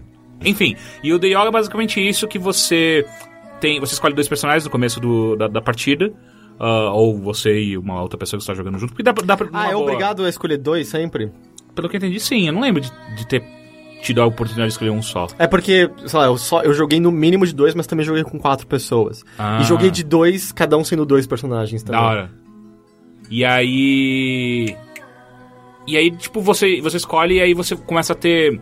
Você, o Yog, que é uma entidade do mal que vai chegar na no seu reino, porque é tudo. É como se fosse meio medieval de fantasia. Tem Ah, magia, tem... Exato. E aí o Yog, que é uma coisa ruim, ah, eles não especificam exatamente o que, que é, mas ele vai chegar na sua vila, no, no seu reinado, em quantas? Quatro semanas? Alguma coisa É, assim? o- quatro semanas, acho que é isso. É.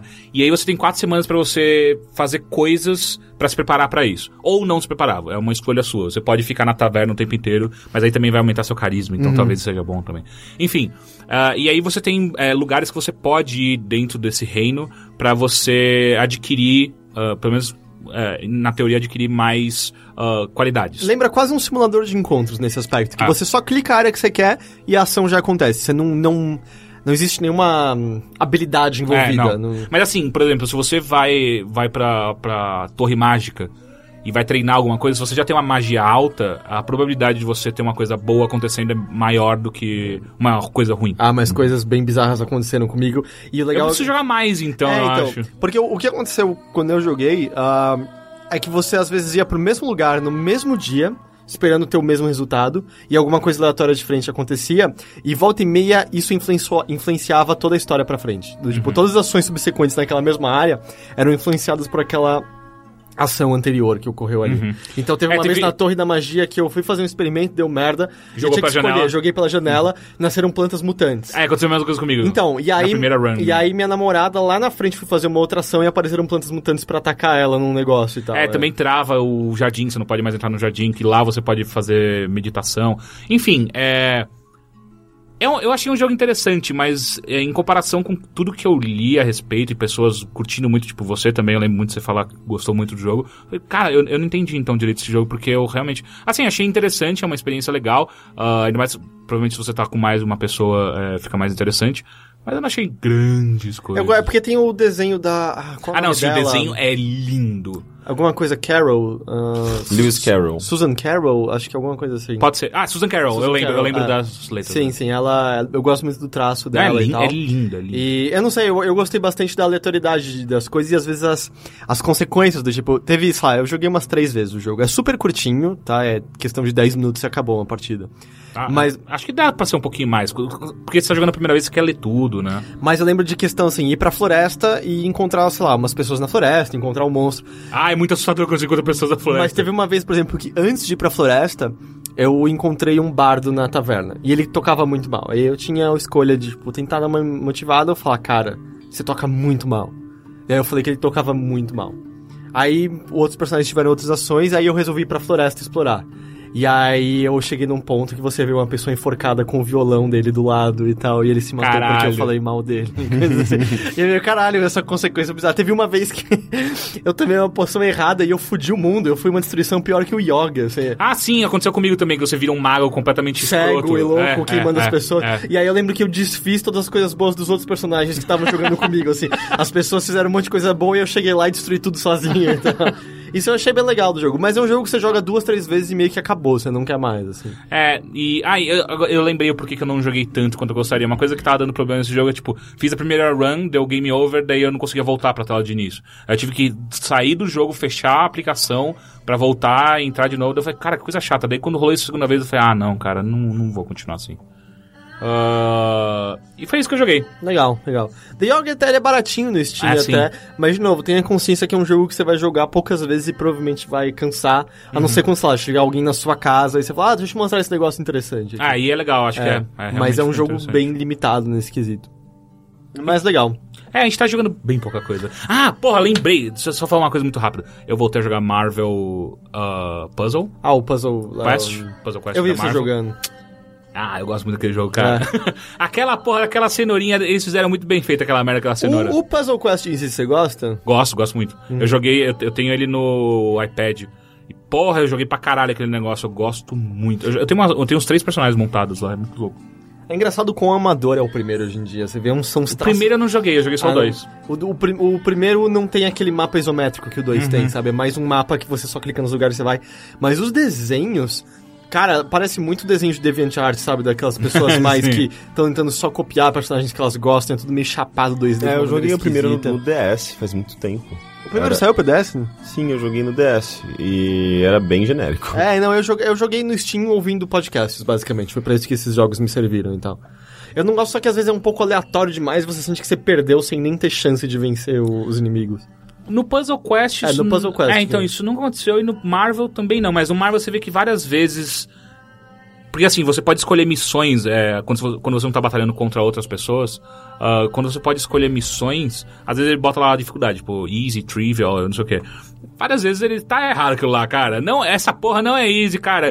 É, é Teve simplesmente. nada de trivial nisso que eu acabei de É, fazer. cara, tipo, eles botam uns puta personagem. é, não é tão forte, só que eles botam esses personagens fazer umas combinações enormes e te fodendo a vida. Fica, Caralho, mano, é foda. É, então, a aleatoriedade que eu senti era que muitas vezes os inimigos faziam uns puta combos gigantescos sem eu nem poder agir, sabe? É. É, e aí era meio, puta, vou tentar. E é, de e é. Aquele combo que eles botam. É, eles primeiro soltam alguma habilidade, vai te foder já, daí depois entra um combo gigante, ganha uma ação a mais, solta mais uma habilidade. Pô, para, para! É trivial, não é?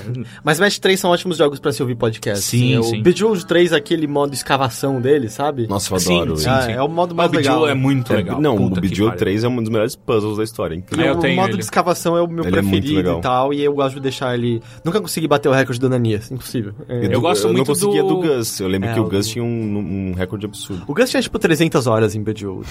Eu gosto, eu gosto muito da, do Zen, do modo Zen de Bejeweled. Eu acho muito gostoso. Uhum. Que aí fica aquelas mensagenzinhas positivas, É, né? é. Agora pare. É, quem sabe eu devo começar a fazer alguma coisa assim. É, acho que ia ser bom. O Bejeweled, o modo Zen dele é muito, muito divertido. Mas enfim, Marvel Puzzle Quest, inclusive a gente montou uma guilda Hum. de ouvintes. Quem quer se juntar à guilda tem que fazer o quê? Tem que procurar... Tem, tem uma parte de busca lá de clãs, ah, de, de alliances, né? E lá, o nosso nome é We Need Help. Foi o Tião que criou. E pra que serve fazer parte de uma guia? Que que Quase nada. Tá. É, basicamente, você pode conversar entre a galera lá. Ah, tem algumas missões que você pode pedir heróis de outros, eh, da- da- das pessoas da aliança pra eles te ajudarem, eles mandam um herói pra te ajudar durante uma missão lá X. Eu nunca cheguei nessa missão, então não sei em que momento que você faz isso. Ah, e acho que uma vez por dia, se eu não me engano, a primeira vitória do dia você ganha bônus de, do, do dinheiro dele lá, eh, de acordo com a quantidade de pessoas que tem na sua aliança. Então a gente tem o máximo agora. Acho que são 20 o máximo, ou tem 50, não sei. Mas enfim, a gente tem 20 pessoas, então você ganha 20 dinheiros a mais. Tipo, ah, ok, legal. Legal, legal. Muito bom. Ah, eu joguei algo que saiu no finalzinho da semana passada. Eu joguei Get Out of Hell, a expansão de Saints Row 4. My love boys, boys, boys, boys, my love boys, boys. Oh yeah. My love boys, boys, boys, boys, my love boys, boys. Oh yeah. My love boys, boys, boys, boys, my love boys, boys. A expansão. É uma É expansão? uma expansão, porque é uma história a mais, é uma cidade nova. O que é uma coisa engraçada, considerando que a cidade do Saints Row 4 era basicamente igual à cidade do, Do 3. 3, só que é à noite. com, é, à basicamente. noite com, vamos dizer, umas texturas diferentes. E a cidade do inferno é- é nova, é diferente, é outra cidade. É, eu achei engraçado isso. Uma pergunta que eu tenho. Hum, claro, manda. Sendo uma expansão. Ah, primeiro, vamos, vamos explicar o que é o Ele funciona- Saints Row ele 4, funciona- rapidamente. Ah, é um mundo de jogo aberto. Ah, o, o 4 especificamente, um, ele se foca em superpoderes. Você tem. Você pode voar, você pode sal, Quer dizer, você pode planar, você pode saltar, você pode correr mais rápido que carros. Tanto que assim, você não entra em carros no Saints Row 3, o 4, quer dizer. Você usa ele como, Como munição. munição. Tem tipo uma ou duas missões que você entra e quando você entra, você fala, puta que merda, eu só quero correr de novo. É, eu considerava o Saints Row 4, tipo, o jogo de mundo aberto mais divertido que eu Ele- já tinha jogado. Ele era praticamente uma mistura de vários gêneros. Ele é, ele foi, ele foi a e- progressão de Crackdown, basicamente, Uhum. assim. Ele foi um Crackdown, ele foi o que Crackdown 2 deveria ter sido, Uhum. né? É. E aí a minha pergunta é, do- no Get Out, Get Out of Hell, é- ainda tem esse esquema de poderes? Sim, ah, o que acontece? Aliás, só pra deixar claro, você não precisa ter o 4 pra jogar o, o Get Out of Hell, é uma expansão separada e tal. Ele tem, porque a história é o seguinte: ah, ele toma os eventos do, do 4 são levados em consideração, e aí você tá numa festinha lá, junto com a Jane Austen, porque. Quando você, é, quando você termina o, Jane, o, o 4, fica explicado por que a Jane Austen pode estar lá com eles. eles resolvem fazer um jogo numa. num Ouija board, num, num tabuleiro de Ouija. E aí, nisso, eles invocam basicamente um portal pro inferno e o chefe do, do, do, do Third Street Saints ah, é levado pro inferno pra casar com a filha do diabo. E aí o Johnny Gat junto com a Kinsey ah, vão pro inferno pra resgatar o chefe. Aí lá você encontra vários personagens que apareceram já na série, muitos deles do que você matou, né? Foram parar no inferno e tal. Como a o chefe lá da corporação Ultor, que era o antagonista principal do 1 e do 2, eu quero dizer. Que, que também é aquela corporação que existia no mundo de Red Faction. Eu- Não Ah, é? É, do tipo, meio que Saints Row e Red Faction existiam no mesmo universo, porque a, a Ultor Era da existia, Volition, né? é, a Ultor existia nos dois e tal. E você encontra, e ele explica, cara, eu também não gosto do Satã, eu vou te ajudar aqui. E aí ele te dá as asas de um anjo, e você pode começar a aprender uns poderes, e você tem que... Ah, então, mas são os, os mesmos poderes que você tem no 4. Metade deles são os mesmos poderes que você tem no Ah. 4. E aí você começa a é, querer chamar a atenção do diabo pra poder derrotá-lo. O que acontece? O jogo não é estruturado em missões, praticamente. Você tem o mapa, você tá o mapa aberto inteiro de uma vez. ah, e você tem que só fazer várias missões em cada quadrante. Da mesma maneira como no 4, você tinha vários tipos de missões em cada lugar. E você vai subindo uma barrinha que é o quanto você tá incomodando o Satã. E aí quando ela chega no máximo, você pode ativar... ah, tipo, quando ela chega na metade, você tem uma missão do, do meio. E aí quando você chega no máximo, você tem a missão final pra, pra terminar o jogo. Ah, então você já acabou? Sim, sim. Eu fiz 100% em 6 horas e meia. Caralho, é mu- muito rápido esse É jogo. bem, é, bem, é bem reduzido. Se você só fizer as coisas pra história, eu acho que 3 horas e meia, 4 Então, o, o mapa em si ele é bem menor do que o Ele é menor, é uma anterior, cidade e nova, tem mas é menos, menor. menos missões secundárias também. Tem bastante missão ainda assim. Eu não vou conseguir. Eu vou. Provavelmente tem menos, mas eu não senti que ele tinha pouco. Eu- quando eu fiz esse 100%, eu já tava meio. Já, já deu, tava de bom, de bom tamanho. A única coisa que ele tem meio de missão de história é que você recruta a ajuda de algumas pessoas no inferno. Como William Shakespeare. Ou. Ótimo! Ou eu, vai- eu gosto de pensar que ele foi pro inferno.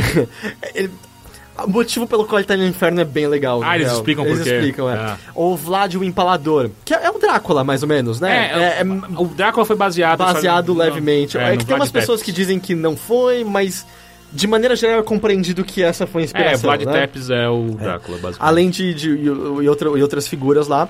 E você e algumas outras figuras de outros Saints Row você encontra e você recruta a ajuda deles. Mas as missões pra recrutá-los, apesar de terem alguns textos legais, são missõezinhas simples, sabe? Você atira e mata tudo em volta e acabou. Ah, quando você faz essas missões que você ganha novos poderes, mas, por exemplo, ah, você jogou, né, o 4, Rick. Ah, o- aquele poder que é o, o Blast, né, que você solta um projétil da mão. o 4. Ah, você jogou o 4? Sim. O, o projétil da mão e aquela pisada no chão, é a mesma coisa, tá lá ainda. Só sabe? tem nome diferente. É, ele tem alguma propriedade diferente, mas naquelas, por exemplo, você tinha um projétil de gelo que você congelava todo mundo, agora você transforma em pedra. E é meio que um Umas propósito, variações, o propósito é o mas Eles mesmo. mudaram a cor do sprite, né? Tipo, Basicamente, ah, é, o ah. propósito é o mesmo. Ah, o que ele tem de diferente nos poderes é que um você ativa uma aura. Então, por exemplo, a aura mais básica você só chegar perto dos inimigos que eles começam a pegar fogo. Nunca achei útil isso. E a outra, o outro poder é você invocar, invocar, bichinhos pra lutarem por você. Então, o, o- a primeira versão dele, você invoca uns bichinhos pequenininhos. A outra versão você invoca uma torre que empala os inimigos por baixo. Caralho. E a outra versão você invoca um demônio gigante e tal. Ah, o que acontece? Ainda é um jogo mó fácil, você raramente precisa. de- de- depois de um tempo, assim, quando você tinha aquelas missões que era chegar perto de um lugar e segurar um botão por um tempo até encher uma barra, a dificuldade dessas missões é que os inimigos atiram em você e se você for atingido por uma bala, a barra desce, é, para. Eu só chegava, dava o pisão no meio que eu tinha evoluído ao caía. máximo, todo mundo ia pra longe, era o tempo de eu encher a barra e cair fora. Caralho. A coisa mais diferente, que é uma coisa legal, é que você pode, de fato, voar. Não é a, a planada. Você pode... Nossa, então é muito mais rápido ainda. né? É, você dá. salta gigante, ativa as asas e sai voando. E quanto mais você evolui esse poder, menos estamina você gasta voando, ao ponto de ser zero, basicamente. E você ganha uma. É um, um, um, um- um impulso na sua voada. Porque se você vai muito pra cima, você. Como é que se diz quando o avião vai muito pra cima? A ele- stall, é, você instala. É, É, como é que chama? Ah, é quando é, o, o motor desliga. É, basicamente, sabe? Você em- em- embica muito pra cima e começa a cair de costas. O único jeito de você se recuperar nessa hora é se você der esse boost pra cima. Aí depois de um tempo, sabe? Você tem cinco boosts, estamina infinita, você voa à vontade pela cidade. Mas, cara, a estrutura é a de Saints Row 4. Lembra aqueles cores que você pegava pra poder aprender mais, mais habilidades? Mesma coisa, tem almas espalhadas pela, pela cidade. Você tem que coletar, a cada 10 você... ba- Basicamente, a cada 10 você pode ganhar um novo uma nova, alguma nova habilidade, ou, por exemplo, mais voar por mais tempo, é, um, um projétil mais forte, assim por diante. A única coisa é que pelo menos tá muito mais ágil, porque enquanto no 4 você meio que pulava de lugar em lugar pegando, dessa vez você só plana e passa, sabe, tipo, dá um rasante e pega cinco de uma vez e vai embora. A trilha tá boa também, tão, tão boa quanto a do, do 3? Aliás, do Esse 4. é um dos maiores problemas. Não tem música.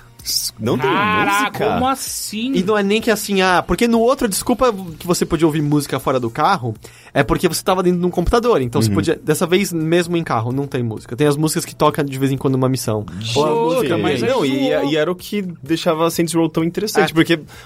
Não, várias, eu- partes- eu- várias missões do Saints Row 4, elas ficam legais de verdade por causa da Pô, música. quando, sei lá, eu- a, sei lá, uma, uma- A primeira missão, Qual que é a primeira música? quando começa a tocar Kanye. É, ah, não, isso é no 3, que é o. Ah, é verdade, no Power. 3. É, mas Sim. essa música com Power, essa missão com Power fica melhor. Que porra. A missão que tem We Need a Hero Ah, fica melhor. Ou no, no 4, quando. Quando a- tá subindo o míssel. É, é, tocando Cara, Aerosmith, né? Aerosmith, Ou é. quando você tem a missão que o Johnny Gat volta, The boys are back in Sim, town. sim, sim. E, porra, ah, dá uma Não, animada. é, a- Ah, no, trilha sonora é no sempre 3 foi ou no 4 que eles estão Row. no carro juntos e começa a tocar. Tem no- nos dois. é. Santeria. Qual que é o Santeria? Love Ali- it, É no 3 what que é a melhor. Eles tentam repetir a gag no 4 não funciona, mas essa no 3 é. Nossa, é demais. Ah, essa é a minha música! E eles cantam a música Música inteira. inteira, é. Mas então, e aí você percebe o quão silenciosa é a cidade, que é aquilo que em, num GTA você sente quando você sai do carro e a música para e você tem aquele. o barulho do silêncio, vamos dizer. Mas é condizente com, vamos dizer, a realidade que o GTA tá tentando. Pô, isso me fez lembrar recriar. Simon Garfunkel. It is the sound of silence. Mas aí então meio que o 4 é sempre silencioso, é meio esquisito, sabe? Ou a expansão. Ah, o Get Out of Hell, isso. É, é meio esquisito, eu, eu não gostei disso nem É, não, pouco. é, eu não tenho mais vontade de jogar esse jogo. porque eu Não, adorava eu, o fato Não é que eu não tenho de- mais vontade, eu tenho, mas, pô, brochei pra caralho. Não, agora. é, eu adorava o fato de ser um jogo de mundo aberto que não era limitado a carro, a, a Pô, música. vai ser uma merda uma sonorizar merda. agora essa porra dessa parte. Ah, pega dos outros. Do quatro. Ele, ele tem músicas instrumentais dele, mas não músicas licenciadas cantadas Sim. por ah, mas pessoas. tem uma coisa legal. Tem um musical no meio. E é, eu já chego nisso. Eu só fico pensando assim, provavelmente foi um projeto menor, menos dinheiro, mas como é que você não põe ACDC num jogo baseado no inferno, sabe? Do Sei lá, nem, nem pra repetir. Até eu tentar, tentar tem, repetir sabe? o licenciamento dos, dos jogos anteriores, não sei. É, Você põe Kiss, põe. Tá ligado? Tem Alice tan- Cooper, porra. tantas músicas que estão perfeitas pro inferno, sabe? Eu lembro que no, no, no 4 tinha uma música. é, Eu não lembro, mas a letra era ridícula. Eu sempre quando tocava morria de rir. Era tipo uma da- de várias mulheres falando que não iam beber Cosmopolitan porque era drink de menininha. Elas queriam beber cerveja e era tipo só sobre booze, booze, booze. Era muito imbecil assim, tipo, e depois eu procurei. disso. Depois eu procurei um dance dos clipe. anos 90, não é? Não, não, era uma música tipo um, um hip hop bem eletrônico recente. Ah. Era, era muito engraçado. assim, E meio machista a música, mas eu morria de sabe? Eu gostava. E também não tem os narradores dos rádios, que eram muito É, boas, né? verdade. Tinha o cara do Adult Swim, tinha... Ah, como chama aquela mulher que era incrível? Ah. Ah, eu esqueci o nome dela. Mas ela tinha uma, uma voz meio. um sotaque meio puxado. Eu, eu sempre lembro- Como era o nome? É, ah, é, quando ele virava assim... Me mostre uma pessoa que não gosta de Paulo Abdu... E eu lhe mostro um mentiroso. e, e eu entendo, sabe? É uma coisa menor, com certeza um orçamento. me- Apesar que é engraçado eles terem construído uma cidade pro negócio. Mas é Ah, uma cidade menor. Porque o que acontece é que o Get Out of Hell ah, não tá sa- ele tá saindo pra PC, mas ele também tá saindo como parte de um pacote, porque o, o Saints Row 4 foi relançado como Re-Elected pra Xbox One e PlayStation 4 também. Também tem no PC. E também no PC, porque é, é que o Saints Row 4 já tinha no PC, né? Ah, mas ele tá saindo pra essa nova geração. Porque uma coisa que acontecia, Saints Row 4 no PlayStation 3 e Xbox 360, a taxa de quadro tornava praticamente ah, injogável. É, eu joguei no PC. não, eu joguei no PC. Então, eu no bem PC, bom. 60 quadros, lindão. E aí uma decepção. Ah, eu joguei no PC, mas eu vi coisas do Xbox One e PlayStation 4. Mesmo lá, a taxa de quadro não é boa ainda. Gente, Caralho, eles não arrumaram o código. Você ainda, quer, cê ainda quer jogar no PC esse jogo, sabe? é Especialmente que é um jogo que está voando, é super ágil, a, a taxa de quadro atrapalha muito. Não tanto quanto no 3, porque no 3 o que mais atrapalhava é que a locomoção era muito feita com saltos gigantes e você caía antes dos lugares. E a quadro às vezes atrapalhava a mira mesmo de onde você queria cair. Nesse caso não tanto, mas ainda assim, é, é o PC é o lugar onde você, onde você quer jogar esse jogo. Eu, eu tava querendo pegar esse jogo só pra continuar as histórias da, da Paloma Pinball. Mas você não. consegue, Ah, consegue importar o personagem Ah, do anterior? Ok, lista de decepções. Você joga com o Johnny Gat ou com a Kinsey, você não personaliza personagem Ah, nenhum. sério? Você não troca nem de roupa deles. Nossa, nada, cara, que nada. merda. Toda essa parte totalmente retirada, não tem personalização nenhuma de personagem. Pô, e a que pena. parte eu entendo, porque você tá jogando com personagens fixos da história. Uhum. Mas pra mim, Saints Row é muito sobre, pô, deixa eu entrar nessa loja e fazer meu cara virar amarelo É, agora. A sua é. liberdade de construção É não levar nada a personagem. sério as coisas que eram meio sérias em outros jogos Uhum. e tal. Então isso. E eu acho que. Eu gosto dos personagens do universo Saints Row. Eu gosto da mitologia criada em torno do Johnny Gat ser a figura mais perigosa do mundo. Uhum. É, eu gosto. As figuras do, dos Saints, tipo, a Kinsey é um bom personagem. Todo mundo é legal. O É Lawrence engraçado que eu jogo desde o 3 eu não sei até, até hoje di- não tá- direito quem que é Johnny Gat. Sabe? Mas Ele é, que foi do o- tre- é que do 3 ele não aparece praticamente, né? ele então. some no começo Não, mas e ele... no 4 ele aparece ele, bastante. ele, é, ele volta no final do 4. É verdade. Mas o que rola é que quando eles se calcam só em cima dessas, dessas personalidades fixas, eu sinto que eles perdem um pouco do, do que eles tinham antes. Ainda mais quando há tão pouca exposição de história. E além disso, as poucas histórias que o jogo possui. Não chora não, então. Eu engasguei um segundinho.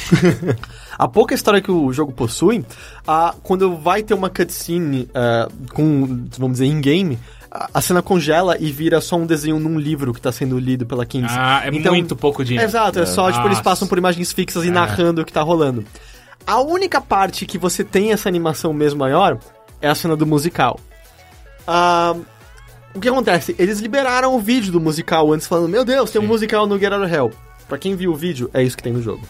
É Caralho, só- eles é, não, não é- tem nada mais. Exato, é, é a porcaria de marketing mostrando mais do que deveria. Ah. Se você visse isso como uma surpresinha, seria legal. Eles mostraram tudo, tudo Ah, antes eles da hora. ter deixado só um começo de uma música e, tipo, o resto vai... Exato, não, é, é, é meio que só aquilo. Então eu sinto que eles meio que mostraram todas as armas antes da hora, sabe?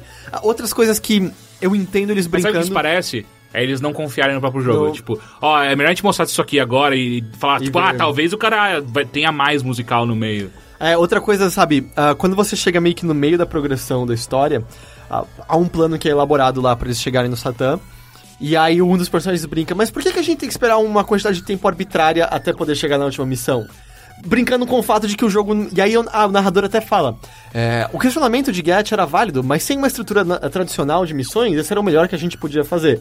O jogo brinca com a própria limitação, mas se tem uma coisa que eu odeio é quando os jogos zoam algo ruim em vez de fazer o negócio ruim ser melhor. Por exemplo, o, aquele, eu lembro do Blood, é, Blood Dragon, a expansão de Far Cry 3 Sim. quando o personagem ficava reclamando, ah, missões tutoriais, que saco. E é verdade, as missões de tutorial daquele jogo são um saco. Mas em vez de você reconhecer e falar isso, que tal você fazer uma missão de tutorial melhor? Então o jogo tá reconhecendo pra mim que essa espera arbitrária por uma missão final é ruim, só me faz pensar, então vocês sabiam que isso não era bom e não fizeram nada é, sobre. É pior ainda, né? É. Porque você tá debochando de um, de um, um erro comum, mas você tá fazendo, cometendo Fazendo aquele ele, é. Tipo, você, você reconhecer e zoar não é o suficiente. É, é, parece que. Ah, não, se a gente fizer a piadinha, a galera vai, vai levar numa boa agora. É, então, e. Aí, sei lá, você faz missões aleatórias, aí tipo, tem uma outra missãozinha se salvar o- a, a galera lá que tá em perigo, mas a- as missões são iguais, tipo, salvar o Shakespeare, o Vlad e tal, é a mesma coisa, é igualzinho e tal. Ah, e as missões que você faz pela cidade, a mais diferente em relação aos outros, é uma que é. No, no, no 4 você tinha a missão de correr super rápido através de checkpoints. Nessa aí você tem de voar super rápido através de checkpoints e é uma, é uma habilidade diferente. Mas, cara, você tem a mesma missão do fraude de seguro, jogando o boneco e ativando o ragdoll na frente dos Que são carros. as mais legais, eu adoro essas Mas é que não é tão engraçado quanto no 4, porque no 4 eles botavam superpoderes em cima disso, então era ridículo ser o cara voando pela cidade. Dessa vez ele volta a ser igual como era no 3. Hum. Você tem a missão de sobreviver ondas de inimigos igualzinho. Você tem a missão de arrancar um negócio de um lugar específico esperando uma barra encher igualzinho. São as mesmas missões, basicamente. Mas ele tem algum tipo de absurdo no meio da história do tipo. Acho que é no, 3, no 3 ou no 4 que você tem que resgatar o cara e ele é o seu cavalinho. É, não, que é o cara que tem a voz de Aham. autotune. Não, nem de perto. A narrativa não chega nesse Ah. nível. Ah, ele, é um, ele não é um jogo full, full É, fledged, não, né? não Tipo, é. Ele é total um DLC. expansão. É, uma é, expansão. é, é, como é que é? DLC. Não é premiado, porra.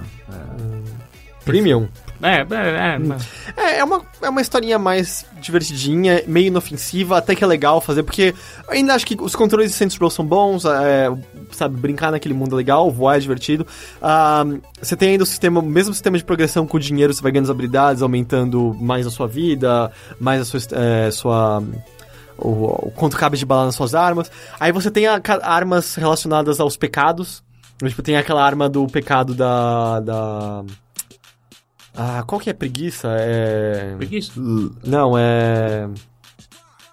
Não é preguiça o pecado, é. Esqueci.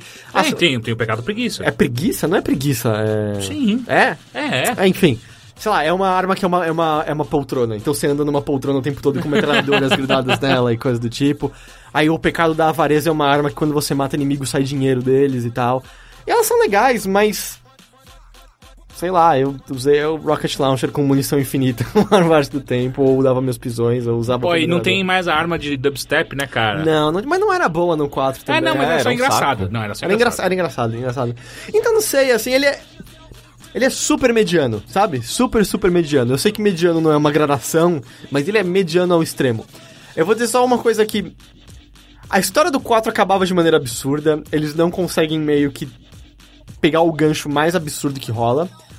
E aí esse jogo tem quatro finais que você escolhe num livro e tal. Eu, eu fiz dois, aí eu assisti o resto na internet. Obviamente, eu não acho que nenhum deles vai ser retomado pra, um Saints Row 5, se é que vai haver um Saints Row 5. Eles são todos incríveis, é. Tipo, Sério? Os finais são bons. Não, tem um específico que, tipo... Porque o, o saco aqui pra você ver no jogo, você tem que matar o último chefe de novo, que você nunca vai morrer, é só questão de ter que esperar, sei lá, cinco minutinhos na luta pra poder ver de novo. Mas um deles é, tipo...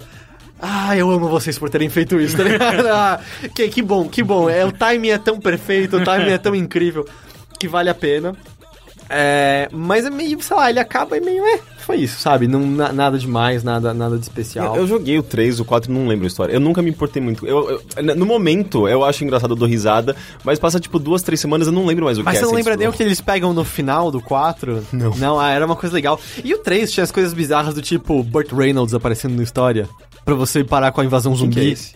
O ator, O Burt ator, Burt Reynolds. Reynolds. Não lembro. E aí, o- e aí o chefe fica, tipo, o chefe é mó fugidão, sempre... Ai, meu Deus, Burt Reynolds, eu sou seu maior fã.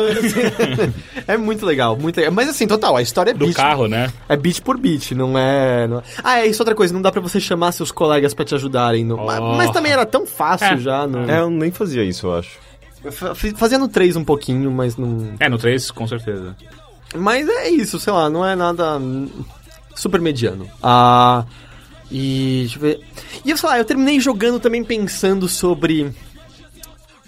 Teoricamente, esse ano ou ano que vem vai haver um novo Crackdown, Crackdown 3. E. Tá ligado? O que, que esse jogo é essa altura? Ou mesmo o que, que Saints Row vai ser? Ou mesmo o que, que Just Cause 3 vai ser, sabe? Porque. Saints Row 4 levou meio que ao extremo essa, o negócio de super-heróis. A superpo- zoeira. É, superpoderes. Fazendo a cidade virar um playground pra você. Que é o que Just Cause 1 e 2 já tinham feito. Ah, mas Just Cause ele tem uma pegada diferente. É, você sente ele é uma mais pegada sobre diferente? física, na verdade, não é superpoderes, mas ele brinca com física. Ah, e, e- e tem o lado de ser ilha, ilha- ilha tropical, tem uma, uma vibe mais de, espionagem. Ele tem uma, eu acho que uma pegada bem diferente de, dessa, dessa vertente que se tornou, tipo, que começou acho que Aham. com aquele jogo do Hulk, talvez, né? Que É o primeiro saltos. Crackdown, não era antes já do Prototype. Hulk? Prototype Não, eu acho que. Mas o- Prototype veio depois do primeiro. É, Eu sei, Prototype veio depois. tanto. Mas o, Que ano é o Hulk, você sabe? 2005? Ah, não, então o Hulk é mais 2006, antigo. cara. Não, mas mesmo assim, porque Bem. o Prototype saiu no ano do Halo 3, né? Porque ele vinha até com o beta do Halo 3. Ah, mas aí tudo bem, mesmo deixando o Just Cause fora da, da equação, é meio... Crackdown 3 não pode ser de novo só um jogo de você pular atrás de orbes, sabe? Assim como um próximo Saints Row, é que vai haver, eles podem voltar pra algo mais terreno, em que você anda de carro de novo e pega veículos voadores. Eu não acho que eu ia querer jogar isso, sabe? Eu acho que não, não tem como voltar atrás a essa altura. Ah, mas É- eu acho que não, o lance é. Você não precisa sempre, sempre expandir a partir de uma ideia que você foi. que você tomou. Você simplesmente. Se você quer, quer voltar eh, atrás e explorar novamente aquela, ideias que já já já já estavam contidas ali e estão contidas em outros jogos como GTA, você precisa fazer isso de outras maneiras. Eh, Se, você simplesmente replicar ideias que GTA já, já, já fez, não, não vai adiantar, obviamente. Mas é que tá, você acha que voltar atrás é possível? Porque mesmo GTA V, a gente até conversou bastante disso na época. Eu saí dele com a sensação, esse foi o último jogo que pode ser desse jeito. Eu não dá mais pra ser um GTA nesse mesmo molde de novo, sabe? É, foi, A foi não uma ser despedida. próprio GTA, né? Mas. Então, eu acho que não. GTA 6 eu não sei se pode seguir essa mesma estrutura de novo. Tanto que, assim, a gente pode dizer que Watch Dogs, em certa medida, foi isso, e é meio. Sim, Meu mas- Deus, né? É, E eu, eu acho que o pior crime do Watch Dogs foi o fato dele ser também completamente na média, sabe? É, tipo, ele era meio chato em várias coisas, muitas coisas não funcionavam, mas ele não sobressaía em nada, sabe? Tá, Não mas, nada. ah, mas tem uma questão aí. Pro- primeiro que o próprio GTA, o, o- o enorme sucesso dele, sabe, de vendas e o, o quanto que as pessoas gostam e a, e a mídia gosta desse jogo, já mostra que sim, eu acho que tem muito a ser explorado ainda desse gênero. Tipo, e eles, sabendo o que eles fizeram do, do GTA 4 pro GTA 5, mostra que a Rockstar domina completamente esse gênero. Eles sabem o que eles estão fazendo. Eu acho que dá pra eles avançarem e fazerem, outras coisas. Agora, o Watch Dogs mesmo, eu acho que eles se perderam no meio do caminho. Eles, eles tentam. Eu acho que eh, o próprio GTA, o lançamento do GTA, acabou implicando em algumas coisas. Eles, talvez eles tentaram eh, contornar, mas. Eu não sei, é que eu, eu joguei muito pouco também Watch Dogs, mas Sei. pelo que eu sei, ele é. eh, as coisas que GTA faz tão basicamente, ele não chega nem na metade. É que é engraçado, assim, eu entendo o que você diz quando a Rockstar domina esse gênero. E, tipo, eu ado- adorei GTA V bastante. Eu não joguei a, a versão nova geração, mas... Eu não joguei- terminei, É, eu mas joguei, eu é, eu joguei no 360, eu não quero jogar de novo, sabe? Mas adoro o GTA V. Mas eu terminei com a sensação de que eu não aguentaria refazer aquilo naquele mundo. E eu acho que GTA V tinha uma sensação bem específica a ele, em que parecia ser um jogo que ignora, propositadamente ou não, os progressos feitos ao, ao gênero do mundo aberto, sabe? É, é, um, é um jogo que quase existe no seu próprio vácuo, como se a Rockstar não se importasse com o que a Volition estivesse Mas o fazendo. que é progresso que você diz? Eu acho o Saints Row 3 um jogo muito mais divertido do que GTA, por exemplo. Mas eu acho que são jogos muito diferentes. Eles têm, eles têm uma mesma base, que é mundo aberto, cidade, é o cenário urbano, só que eles têm propostas muito diferentes. É, então, é que eu diria que onde, onde rolou a separação foi isso depois de GTA San Andreas. Porque GTA San Andreas era muito escrachado, você pegava um jetpack naquele jogo, os personagens eram, eram ah, caricatos e tal. Mas depois disso veio o GTA 4, que tomou, enveredou pro caminho sério, e o GTA 5, apesar de pisar um pouquinho no cômico, ainda é um jogo bastante sério. E depois do, do, do GTA San Andreas que você teve coisas como Saints Row 2, ah, e aí depois o 3 que seguiu e levou ao extremo, vamos dizer, a parte escrachada que você via em Saints Row. E eu, pelo meu dinheiro, eu prefiro esse lado mais escrachado, sabe? Eu, ado- de novo, adorei GTA V. Eu não sei se eu conseguiria de novo, sabe? Porque eu sinto que ele tá, anda muito limitado. Porque quando você para objetivamente pra ver o que GTA V faz em relação ao 4, meio que é o lance dos três personagens, a única inovação mecânica. Não, mas tem uma variedade enorme de coisas pra você fazer na É, cidade. você sente? Cada vez que você eu joga, senti, eu já acontece... sentia isso no 4. Eu não sei, tipo, de... Desde do, dos minigames, a veículos diferentes, a... a, a própria vibe do jogo, clima e tipo. Isso sim, isso eu Tem, concordo. tem clima tanta é- coisa, tem tanta coisa nova. Eu- eu- é um jogo que eu nunca terminei, mas eu sempre volto a ele e sempre me divirto horrores quando eu volto. E é sempre aquele tipo de jogo que alguém chega em casa e fala, ah, vamos jogar GTA. E todo mundo se diverte, sabe? Sendo- se- seja jogando ou assistindo. É que é engraçado, eu acho que a gente joga por propósitos diferentes, porque as atividades, existiam já muitas atividades no GTA 4. Eu fiz um pouco no 4, enganei, eu nunca fiz nenhuma atividade secundária no 5, porque eu jogo pela história. Eu gosto das missões Não, da mas história. tem coisas sabe? bem legais e coisas, ah, sei lá, tipo, a corrida de triatlo é a coisa mais engraçada do mundo no, no 5. Que, tipo, você tem que correr na de repente, tem de repente tem que pegar uma bicicleta Uhum. e, sabe, tipo, tem umas coisas que eu, eu, me- eu me surpreendia, eu falava, ah, não é possível que agora esse jogo está me fazendo, me fazendo fazer isso agora, sabe? Ou, sei lá, tipo... Eu não sei, você descobre, você, você vai descobrindo o GTA, sabe? E, e essa, essa vastidão do que ele é, eh, e que você só consegue sentir quando você vai, se, se permite explorar esse jogo, mostra o quão, o quão rico ele é, na verdade, sabe? E, quando, e, e como você não consegue sentir isso pontualmente, se você simplesmente Eu- sentar pra jogar um é, momento. Então, eu acho que é justamente por conta do. Eu não, eu não sou muito fã das coisas secundárias, acho que até por conta. Por exemplo, Shadow of Mordor, eu apreciei muito o fato de que quase não há coisas secundárias a serem feitas, sabe? É tudo muito mais direto e rápido para o que você quer. Eu, não é o, o que eu busco, sabe, nos jogos de mundo aberto. Eu acho que é sobre propostas diferentes. Ah. Eu acho que o GTA, ele, ele não. ele- se ele seguir pro caminho do mais absurdo, eu, não- eu não, sou- não consigo nem imaginar como, como seria um GTA Ah, é voltar pro, pro caminho do San Andreas, sabe? Ter Uhum. pra- pra- praticamente alienígenas o negócio. Você vai pra área 51, pega armas bizarras, voa de jetpack atrás de um trem. Mas só que se ele fizer isso, ele não vai estar indo. Vai estar um passo atrás de Saints Row ainda? É, então, é, é- é por isso que eu, eu- Ver Get Out of Hell me fez questionar do tipo, vocês fizeram um pouco mais do 4. E não é o suficiente mais, sabe? O 4 já foi uma coisa um pouco apressada, mas foi interessante. Mas aqui também e vocês não deram um dinheiro, passo. né? É, mas deram um passo pequeno. E aí vem esses jogos de mundo aberto que estão meio que atrás do, do, do mesmo pote de ouro. Por isso que eu fico questionando, sabe? Crackdown 3, o que, que ele pode ser? Um próximo Saints Row, se houver, o que, que pode ser? Red Dead Não, mas- Redemption.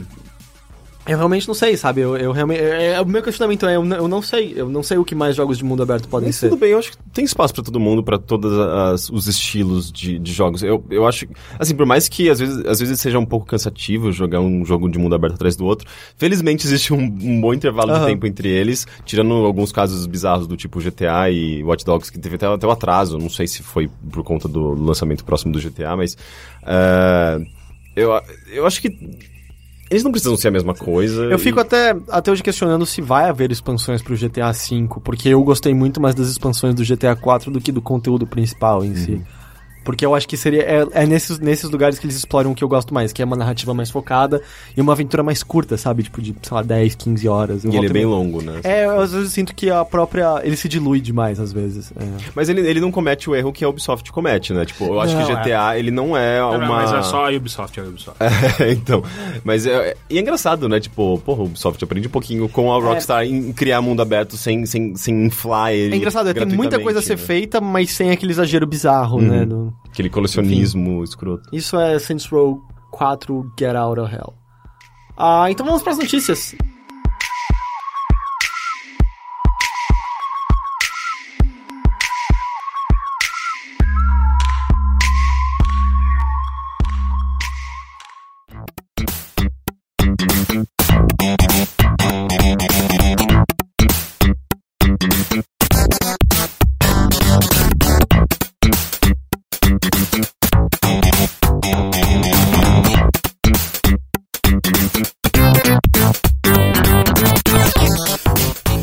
Parte de notícias, a gente começa com uma grande revelação que ocorreu na semana passada, que é o fato de que a Microsoft apresentou o HoloLens. Aleluia! Aleluia. Óculos ah, de, Realidade de aumentada. realidade aumentada, é, são Holo- hologramas, na hologramas, verdade. é. E eu cheguei até a mencionar isso no nosso resumo da semana, da semana passada e tal. Eles tiveram a keynote deles, apresentaram várias coisas, apresentaram o Windows, Windows 10, a interface lá de que você agora vai poder jogar Xbox One no, no seu PC através de No Wi-Fi tablet, e né? tal, no tablet também. Mas eu diria que a coisa maior, mais chamativa, foi o HoloLens, que não são óculos como o Oculus Rift, é bem diferente, não são óculos de realidade virtual. São óculos de hologramas em que a primeira vista é que como se fosse realidade aumentada, eles colocassem elementos ah, No- no, mundo no real, mundo, assim, ah. não é que você vai enxergar como se fosse uma coisinha andando em cima da sua mesa, por exemplo. Ah, mas é meio E- que sim, né? É, é meio que uma mistura do, do Oculus Rift com o Google Glass, porque ele, ele vai projetar no óculos, na sua, na sua perspectiva só, é, Ah, ele, não dá, ele não dá uma impressão de profundidade, perspectiva ao longe? Ele, pode... Ele dá, ele dá. Quando você coloca o óculos, você consegue enxergar coisas projetadas na- no ambiente Sim. e, e em 3D, em, em es- estereoscópico. Então é uma mistura do que o Rift faz, só que tipo ele Não, não, não é. fecha. São duas Rift, coisas Rift é 3D, estereoscópico, Aham. eh, e ele tem essa coisa de tracking e tudo mais. Aham. Só que no caso do óculos da Microsoft, ele, ele é transparente, ele não tem uma tela, que é assim como o o Oculus Rift. eh, e nessa Na tela. verdade, ele tem a tela. Ele tem a tela, mas é é transparente. transparente, É, e é justamente pra projetar nas coisas do seu, do seu environment, Aham. tipo, Ambiente. elementos interativos. Exato, então é não tem nada a ver com o ver Oculus Rift. Tipo, o Oculus Sim, Rift só é, que é em um- é uma 3D. tela... Ah, não, mas tá. não importa. Mas é que o Oculus Rift é uma tela no seu olho. Então, até então, O HoloLens o 3DS é- já fazia isso com a realidade aumentada O, o. HoloLens é a Princesa Leia no, na, na Nova Esperança. Tipo, você vê o bonequinho em pé em cima ali. É o jogo de xadrez que eles jogam na, na Millennium Falcon, sei lá. sim. É, só que você E- precisa ter, ter o óculos pra conseguir enxergar o bonequinho É, então. 3D E é isso, assim, eu fiquei ainda muito confuso com a apresentação, porque, claro, é um protótipo e a gente sabe que muito do que eles apresentam, a gente tem o Kinect como exemplo de aceita na calma, sabe? O produto final, sabe-se lá quando ele vai Pode estar ser nas muito suas legal, mãos. mas ainda assim não é. É, é a primeira geração de algo, da mesma maneira como o novo Kinect ainda tem problemas, mas está a anos luz de distância do, do primeiro. Mas é meio isso, porque, eu não sei, assim, os exemplos deles você modelando com as mãos ali um negócio parece tão menos prático do que É, uma não, é, tablet, não, e outra, lá. eles mostram como se fosse a coisa mais precisa do, do mundo. Eu tenho certeza que vai ser muito complicado, porque você, você tá lidando com várias tecnologias ao mesmo tempo. Primeiro que é reconhecimento de gesto, é, e, tipo, e prova- provavelmente a- ele precisaria de uma câmera para identificar o- onde você está mexendo a profundidade, para conseguir traduzir isso na interface do... A não ser que você, é, que você 3D tem que, teria que colocar a mão bem na frente, né, do- dos óculos de alguma forma pra estar enxergando. a sua É, mão e sim. tal. E tem a questão, tipo, de, de Ah, é como... infernal, é uma tecnologia escrota É, de- de como que ele vai manter a. a, a, a- Tipo, aquele objeto 3D perfeitamente sobre a sua mesa, se você virar o rosto, por exemplo, interagir ao mesmo tempo. É, é, são várias, tantas coisas é, é, pra, pra ele pro- processar e, E, e eu não sei se vai ser Eu lembro perfeito. assim, por exemplo, quando o óculos começou a aparecer e tal, ah, muito da magia tem a ver com você colocar no rosto pela primeira vez, e eu aposto que colocar o HoloLens na cara e ver isso deve ser. Deve haver um momento mágico que faz Uhum. mais sentido. E obviamente que a gente não teve acesso a isso. Mas o óculos, mesmo quando você tava lendo as pessoas falando sobre as ideias e como poderia ser implementado em jogos, era mais fácil entender de maneira mais palpável qual era a função dele, pra que, que ele servia, que tipo, vamos dizer, de imersão a mais ele estaria ofere- oferecendo. Eu fui ali, tipo, a Wired tinha uma exclusiva, já tinham visto o HoloLens ano passado, e aí o- os veículos que estavam lá no local depois escreveram. E a impressão que eu tive foi que eu li, e eu li descrições das demos, mas meio tipo, e é isso, sabe? Eu não... não não, não houve um gancho, não, não, me, não me pescaram, sabe? Me puxaram. Eu, eu fiquei um pouco. Não é nem que eu tô querendo dizer que merda, é só que eu não entendi ainda direito, sabe? Eu não entendi direito qual é a grande sacada do HoloLens, qual é o grande propósito, qual, por que, que ele é tão da hora. Eu acho que é justamente porque é um negócio novo, há de se convir que É, É- difícil entender. É, tipo, ele não é um óculos 3D como as empresas estão fazendo e, e ele ele não tem, não é nem, nem muito definido o que ele é exatamente, né? Eles mostraram exemplos justamente do potencial do que ele pode ser, mas ninguém... Sem ninguém mostrar se- de fato o que ele faz. É, então, ele, na verdade você sabe o que ele faz. Como ele, agora, ah, tipo, como ele faz, aliás, como, como não, mas você sabe o que ele faz, que é tipo, é, permitir projeção. você interagir com coisas em 3D ah, e, e agora quais são as funções disso? Por que você quer interagir com essas coisas em 3D? Tipo, e se você... Não, peraí. se- será que, você, não consegue quer modelar... interagir com coisas 3D? Eu adoraria. Então, mas eu não sei, mas será que você quer modelar um personagem em 3D? Você consegue model- modelar um personagem em 3D e importar esse personagem pra um jogo, por exemplo? Porque Sei lá, essa, tipo, essa era, uma- grande, era a grande falácia a do coisa- Kinect, que eles falavam, não, sem os controles, é a sua mão direto mexendo. E, não, cara, bem na verdade que uma pessoa com um tablet ou com um controle É tem uma mais rápido. precisão e uma velocidade mil vezes maior do que É, essa. quem modelaria um negócio desse é um artesão e não um desenhista, necessariamente, como Sim. é hoje. Ah, é, eu acho que assim, se, eh, a gente. Se ele tiver funções bem definidas e for, e for realmente Pô, funcional aquele nesse bagulho de sentido, trocar pode ser a, encana- en- a encanação lá, caralho, aquilo foi foda. Aquilo é muito esquisito, né? Porra! hoje. Como é? E- e- É uma aula, né? É, né? tá Aquele negócio- uma aula Essa- de encanamento. Essa é a coisa mais legal, do, tipo, eu É. coloco e eu vejo o Jacan na minha cozinha, tipo, Porra. agora quebra os ovos dessa É. maneira. E aí, eu, ah, da hora, tá ligado? É. Aí isso, isso eu entendo. É que acho que talvez meu questionamento esteja mais pra jogos, sabe? Eu não consigo ver tanta coisa assim. Ou pra Ah. questão de modelagem e tal, mas pra, pra, pra essas coisas de tutorial e você entender como elas são Ou então, tipo, feitas. Skype, saca? Você vê a pessoa na sua frente aqui. Não, eu acho que, Que é uma coisa que meio que o Google Lens já fazia, Uhum. né? É, isso, e, mas pelo que eu entendi, a pegada é tipo, é você na sua casa, no seu trabalho, não é pra você sair na rua que nem um babaca usando aquele, aquele óculos. Ou, ou saia, por favor, saia. É, ou co- como no. Isso foi, isso foi uma, uma batida contra o Google Glass. Não, mas o Google Glass, ele, tá, ele é um fracasso por conta disso. A- a o Google tentou vendê-lo como um, um gadget corporal pra você usar na, na- na sua vida, no seu cotidiano, só que ninguém tem, tem coragem É e as aquela merda, pessoas né? O Google- não aceitaram. O Google faz é, produtos pra engenheiros, não pra pessoas normais, né? O- se o Google fosse a Apple, talvez sairia uma coisa muito foda disso aí. Eu- Mas, porra. Eu acho que a Microsoft percebeu que não deu certo esse lance e falou, ok, vamos se focar no trabalho, vamos se focar em casa. Eles não mostraram em nenhum momento os caras andando no meio da rua usando aquele, aquele, aquela parada. É, já disseram alguma coisa sobre. Caralho, imagina você, o, o- o- como isso pode ajudar na, na guerra, cara. Na como? guerra. É, tipo, o, o- o capacete já do soldado Tipo- vem com isso, e aí, tipo, você olha, tipo, eu quero lançar a granada ali, daí ele faz, ó, essa aqui é a curvatura, essa aqui é a força que tem que usar, blá. Mas, porra, mas como que É, você vai sério. saber qual é a força? Ah, não, mas aí você tem que treinar com essa porra junto, aí você sabe o quanto você faz de força, É, quer e imaginar dizer. um arco e flecha É. que os óculos detectam como tá o vento, onde você tem que mirar pra É, flecha no lugar certo. isso pode ser pra um, pra um, pra um sniper. Caralho, a gente descobriu pra que, que é, serve. ok, yes. Na verdade, a Microsoft fez essa porra pro exército americano. A gente tá fudido. É, não, eu acho que ele, esse negócio, se ele funciona bem, é, ele pode ser muito revolucionário. É, é Imagina se você tá indo no tipo, seu do- robô e tá usando esse óculos. Você tá dentro do seu mecha e esse- e esse óculos tá. Ok, na tá tela, falando de né? 2015 ainda, Teixeira, não 2016. Mas você viu que tem um É, não Kickstarter. 2016, tem tá? um Kickstarter que o cara tá fazendo uma batalha de mechas, né? Vocês viram isso? Uhum. Que, que, que des- Imagina, bota esse dinheiro. óculos lá agora, cara! Eles deram alguma previsão, data pro. Do mecha? É do... Quando que saiu o Windows 10? Eles não deram Ah, uma data. esse acho que ano, não é? Acho Esse que esse ano. ano. Eu acho que esse ano. Ano que vem? É, porque ele vai eles poder ser baixado até ano que vem, não é? Acho que era isso. Ah, E eles não deram, acho que uma data específica. Ah, É não, mas isso aí é tipo. Eu lembro, lembra- legal lembrar que é o nosso truta Alex Kipman, né? O Sim! Brasileiro, O brasileiro que pai do menos Brasil. fala português no mundo. pai do Kinect, previamente conhecido como Natal, que tá encabeçando esse projeto. Como é que é? E o, e o era Floripa, é isso? o projeto Forta- Floripa? Fortaleza. Projeto Floripa. Projeto Floripa. é. É só do norte, gente. Floripa não Pô, ele podia ter mandado o projeto Sampa. Ser bem pau no cu, sabe? Ah, mas, mas eu acho que assim, é como qualquer nova tecnologia, a gente fica meio perdido, a gente não sabe exatamente quais são as funções ou o que fazer com, com ela, mas até porque, tipo, quem vai descobrir isso são os designers, os, Uhum. sabe, as pessoas que vão trabalhar com essa tecnologia. Então eu acho que pode surgir coisas bem legais aí, inclusive pra videogame. Mas Tipo que- Milo, né? Foi ótimo.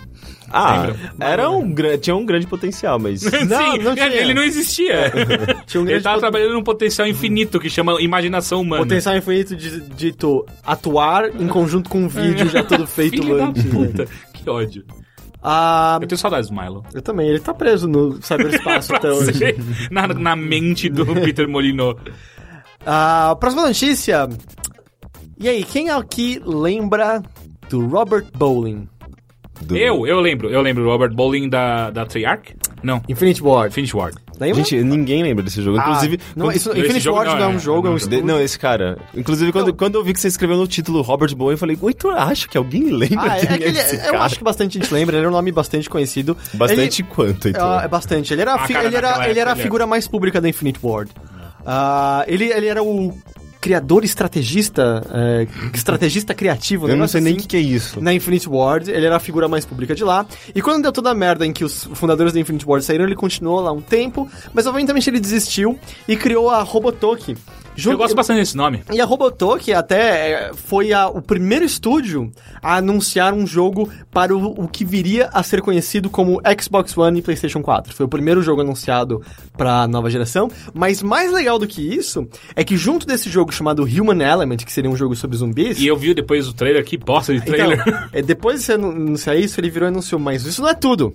Além de eu estar anunciando o primeiro jogo para aquela que seria a nova geração e agora é a geração atual, ele também anunciou um jogo para aquele console que era a febre no momento. Uia. Uia! É. Só Aí- a galera radical tem Aí, dia. Teixeira, me fala uma coisa, esse jogo do Uia saiu? Não. Não.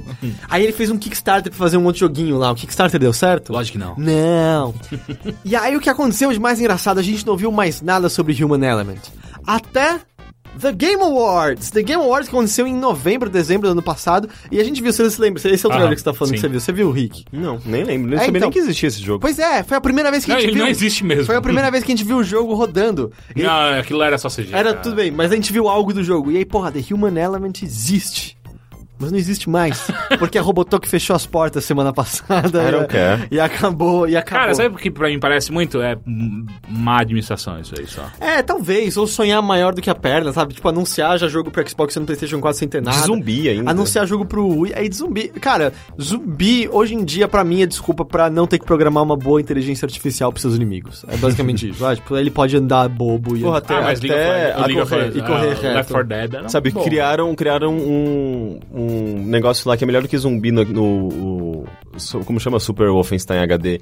Que é Ah, basicamente sim, uns sim. bonecos que andam como zumbis, eles criaram aquilo em dois dias. Que tem shuff- mini shuffle no site. Tem mini shuffle nesse passagem. momento. A gente poderia colocar um link se fosse um vídeo. Mas é, Robotok não, não é mais. Robert Bowling tá, falou que não procurou financiamento, não conseguiu. E agora a gente. Eu, eu, lá, eu sempre acho engraçado quando os jogos são cancelados tão pouco depois. Cancelados. Cancelados, tão pouco depois da gente os ver pela primeira vez, sabe? Que nem vocês lembram do. Era o Rainbow Six Patriots, eu acho. Patriot? Que virou aquele outro lá. Não, então, ele virou entre aspas. Siege, né? É, então, mas ele virou entre aspas, porque o Patriots foi capa da Game Informer, e no mês que ele foi capa da Game Informer, ele foi cancelado. Eu lembro que eu adoro quando essas coisas bizarras É que acontecem. o que eu acho? Eu acho que, é, na verdade, quando eles fazem esse anúncio, é o The Last Breath, sabe? Eles vão, tipo... É a última vez que eles vão tentar fazer alguma coisa com esse jogo, ah, pra ver se tem alguma... Não, na, na real, Não? no caso do Rainbow Six foi má administração mesmo, porque as capas do Game Informer são determinadas super antes, assim, hoje em dia você ouve editores deles, assim, por exemplo, eles sabiam que Portal 2 ia ser anunciado seis meses antes, porque já era a capa deles, sabe, tipo, porque é revista e, e os caras fecham já muito antes, porque, sei lá, o, o grande jogo de tal mês que quer garantir o espaço deles, eles vão lá super antes e falam, ó, a gente quer, sei lá, a edição de março, e eles têm que falar que jogo é, porque o cara tem que visitar o estúdio, tem que entrevistar, etc, etc. E aí, no caso do Rainbow Six, é aquele negócio de o marketing estava de um jeito, precisava dessa capa, e aí logo em seguida, não, produção acabou, isso aqui não tá indo pra frente, tchau, tchau, beijinho, beijinho, fechou-se. Então. Próxima notícia. Ah, é, foi anunciado Dragon's Dogma Online. Vocês ficaram sabendo disso? Não. Não. Acho que foi anunciado hoje, ou da madrugada de ontem pra hoje. É um jogo free to play, de mundo aberto, pra PlayStation 3, PlayStation 4 e PC. Foi anunciado pro Japão. Com... Só no Japão? Você pode comprar litres cosméticos? Cara, não, nada foi dito sobre isso ainda. Foi falado só sobre como você pode se juntar com até quatro jogadores, ou você e mais três ah, computadores pra realizar missões nesse, nesse mundo aberto e tal. É igual no outro, né? Ah, no é, no, no outro eram quatro também? Eu acho que sim. Você podia se juntar. Aliás, você não se. Não, você não, você não, você Você não tinha- jogava online direto. Não, né? você não jogava online, você tipo tinha um bonequinho que você mandava pra um. Tipo um lobby, era uma coisa bizarra. Eu lembro pouco. Dragon's Dogma não é um bom jogo. Ele tem um final insano, um final bizarro, mas não é um bom jogo. Mas assim, o final era tão esquisito. Dragon's Dogma Online não é o que eu quero, sabe, dele. Não, não é. Não é o que eu gostaria que esse jogo se tornasse. Me parece. Mais uma, tenta- uma- mais uma tentativa da Capcom de fazer um novo É, Monster Hunter. Eu, eu não sei, talvez seja o meu ceticismo falando. Você me vira e fala, ah, a gente tá fazendo um jogo free to play, mundo aberto, é tipo, ah, tá, é fracasso, tá ligado? O mundo eh, não vai fechar em um ano, mas vai ter pouquíssimas pessoas jogando em dois meses, sabe? Eu não. Eu não, sei, aqui no Japão, o Japão é uma outra, uma outra criatura. Eu acho que, sabe, sei lá, lá faz muito sucesso Monster Hunter, sabe? Vai ver que eles estão tentando replicar esse É, Monster sucesso. Hunter não é free to play, é uma, é Ah, uma estrutura sim. diferente. Mas tem um free to play do Monster Hunter. Não sei se faz sucesso lá no, no- no Ori- no Oriente, mas. é, eu acho que a tentativa é válida, eu só É. não sei se eu me importo. Eu acho que eu queria que voltasse Pangia, sabe? Só que é isso. Pangia? É um jogo free to De play de golfe. golfe. Você podia. Daí você tinha uns, uns comandos que você dava pra você dar uma atacada especial, era muito foda.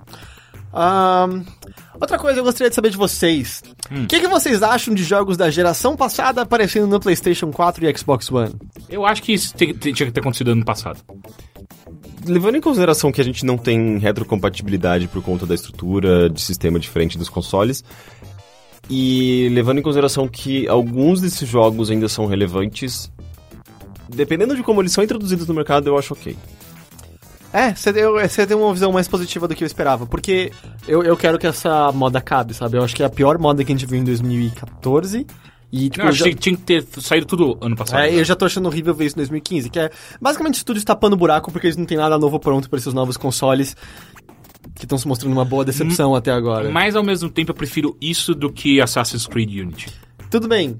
Mas enfim, o lance é que a Gearbox anunciou que Borderlands The Pre-Sequel e Borderlands 2 vão sair num pacote só chamado The Handsome Collection, se eu não me engano, pra PlayStation 4 e Xbox Eu, One. eu vou comprar. A maior mudança é que agora tem split screen pra quatro jogadores. Eu imagino que, cara, tem que ter, tem que ter taxa de quadra 60, né? É, Quatro pessoas. Quem é que... a, a- a única. A única ve- o momento que eu achei que quatro pessoas na mesma tela jogando ia ser legal era naquela televisão da Sony que você botava o óculos 3D e aí cada mas óculos funcionava só pra duas. mal, né? pra duas só. Era só pra duas. É, não sei, eu joguei bastante do primeiro Borderlands ah, com tela dividida com dois jogadores. Não é perfeito, tanto que em vez deles apertarem tudo na tela, você jogou jogar dividido? Eu joguei Assim? o 2. Então, lembra, você meio que. Você pode movimentar o, o, o menu, né, né, pela tela. Tipo, você não vê o menu inteiro o tempo todo. Sim, sim, sim, sim. Que é uma solução, funciona no geral. 4 me parece um pouco demais, eu não sei. Eu só. Ah, cara, eu, eu não quero mais jogos de geração passada sendo lançados. É coisa preguiçosa de gente que não sabe o que fazer pra esses novos consoles. Que tem a ver com todas as coisas que a gente tá ouvindo, de gente que não tava certa sobre essa nova geração. Que o dinheiro pra essa nova geração acabou sendo escoado porque ninguém sabia se ia vender. E eu não sei, estão vendendo bem então. Mas é uma incógnita enorme ainda. Ainda mais quando já sabe, depois de um ano de vida desses consoles, a versão de PC tá sendo superior a quase tudo, sabe, o que tá saindo deles, é. E não é como se os exclusivos estivessem valendo a pena. Não tem nenhum exclusivo que realmente faz nenhum dos dois consoles ah, valer muito a pena no momento. Não sei. Eu só, é, pra mim, eu só vejo esses jogos sendo relançados e começo a pensar, hã? Será que esse é realmente é o último dos consoles? Porque eles não fazem mais sentido e não valem mesmo a pena? Mas eu acho que isso tá acontecendo por conta da retrocompatibilidade. Se, se eles fossem retrocompatíveis, obviamente isso não estaria acontecendo. Ah, e, e tem essa questão também, tipo, de. Mano, mas existe peraí. público pra, pra isso que provavelmente vai comprar. Se você fosse uma empresa e você tivesse querendo. ah, tivesse. Fazer, querendo fazer dinheiro, porque você é uma empresa. Ah, você ia talvez pensar nessas possibilidades enquanto você tá fazendo um outro projeto. Então, eu não, eu não acho que. Assim, se, se, se, se esses jogos estão aparecendo em detrimento de jogos novos, isso é um problema. Mas não tem como a gente saber se isso é verdade O- ou não. Eu, só, eu diria duas coisas assim. Um, eu não sei se retrocompatibilidade é a única desculpa, porque o Xbox 360 e PlayStation 3, pouco tempo depois do seu início, também não tinha. E os jogos que você viu aparecendo, pelo menos, tinham desculpas de ser um tratamento em HD e tal. A mudança que a gente tá vendo desses jogos da geração passada pra agora é mínima. Do tipo, tirando um caso como um GTA V da vida, que aí você olha e tem o lance da primeira pessoa e tal.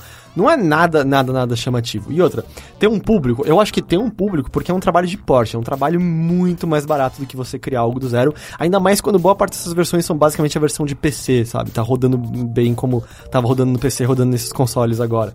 Eu não sei, cara, é, para mim é extremamente cansativo, assim, é meio, puta, videogames perderam. É quase isso, assim, a sensação que eu tenho quando vejo isso rolando. É meio, vamos jogar a mesma coisa de novo pra sempre e ninguém tá fazendo algo novo. A única coisa que me dá. que eu acho estranho é. E se tivesse retro, retro- retrocompatibilidade? O que, que seria dessas empresas que estão vivendo de portes hoje em dia? Mas elas estão vivendo de na- porte. Elas estão lançando é porte, coisas. cara. Se, se, não for, se não fosse isso, Capcom estaria na bosta. Mas cara. eles não lançaram recentemente. O próprio Pre- Press Press Sequel é um jogo relativamente novo.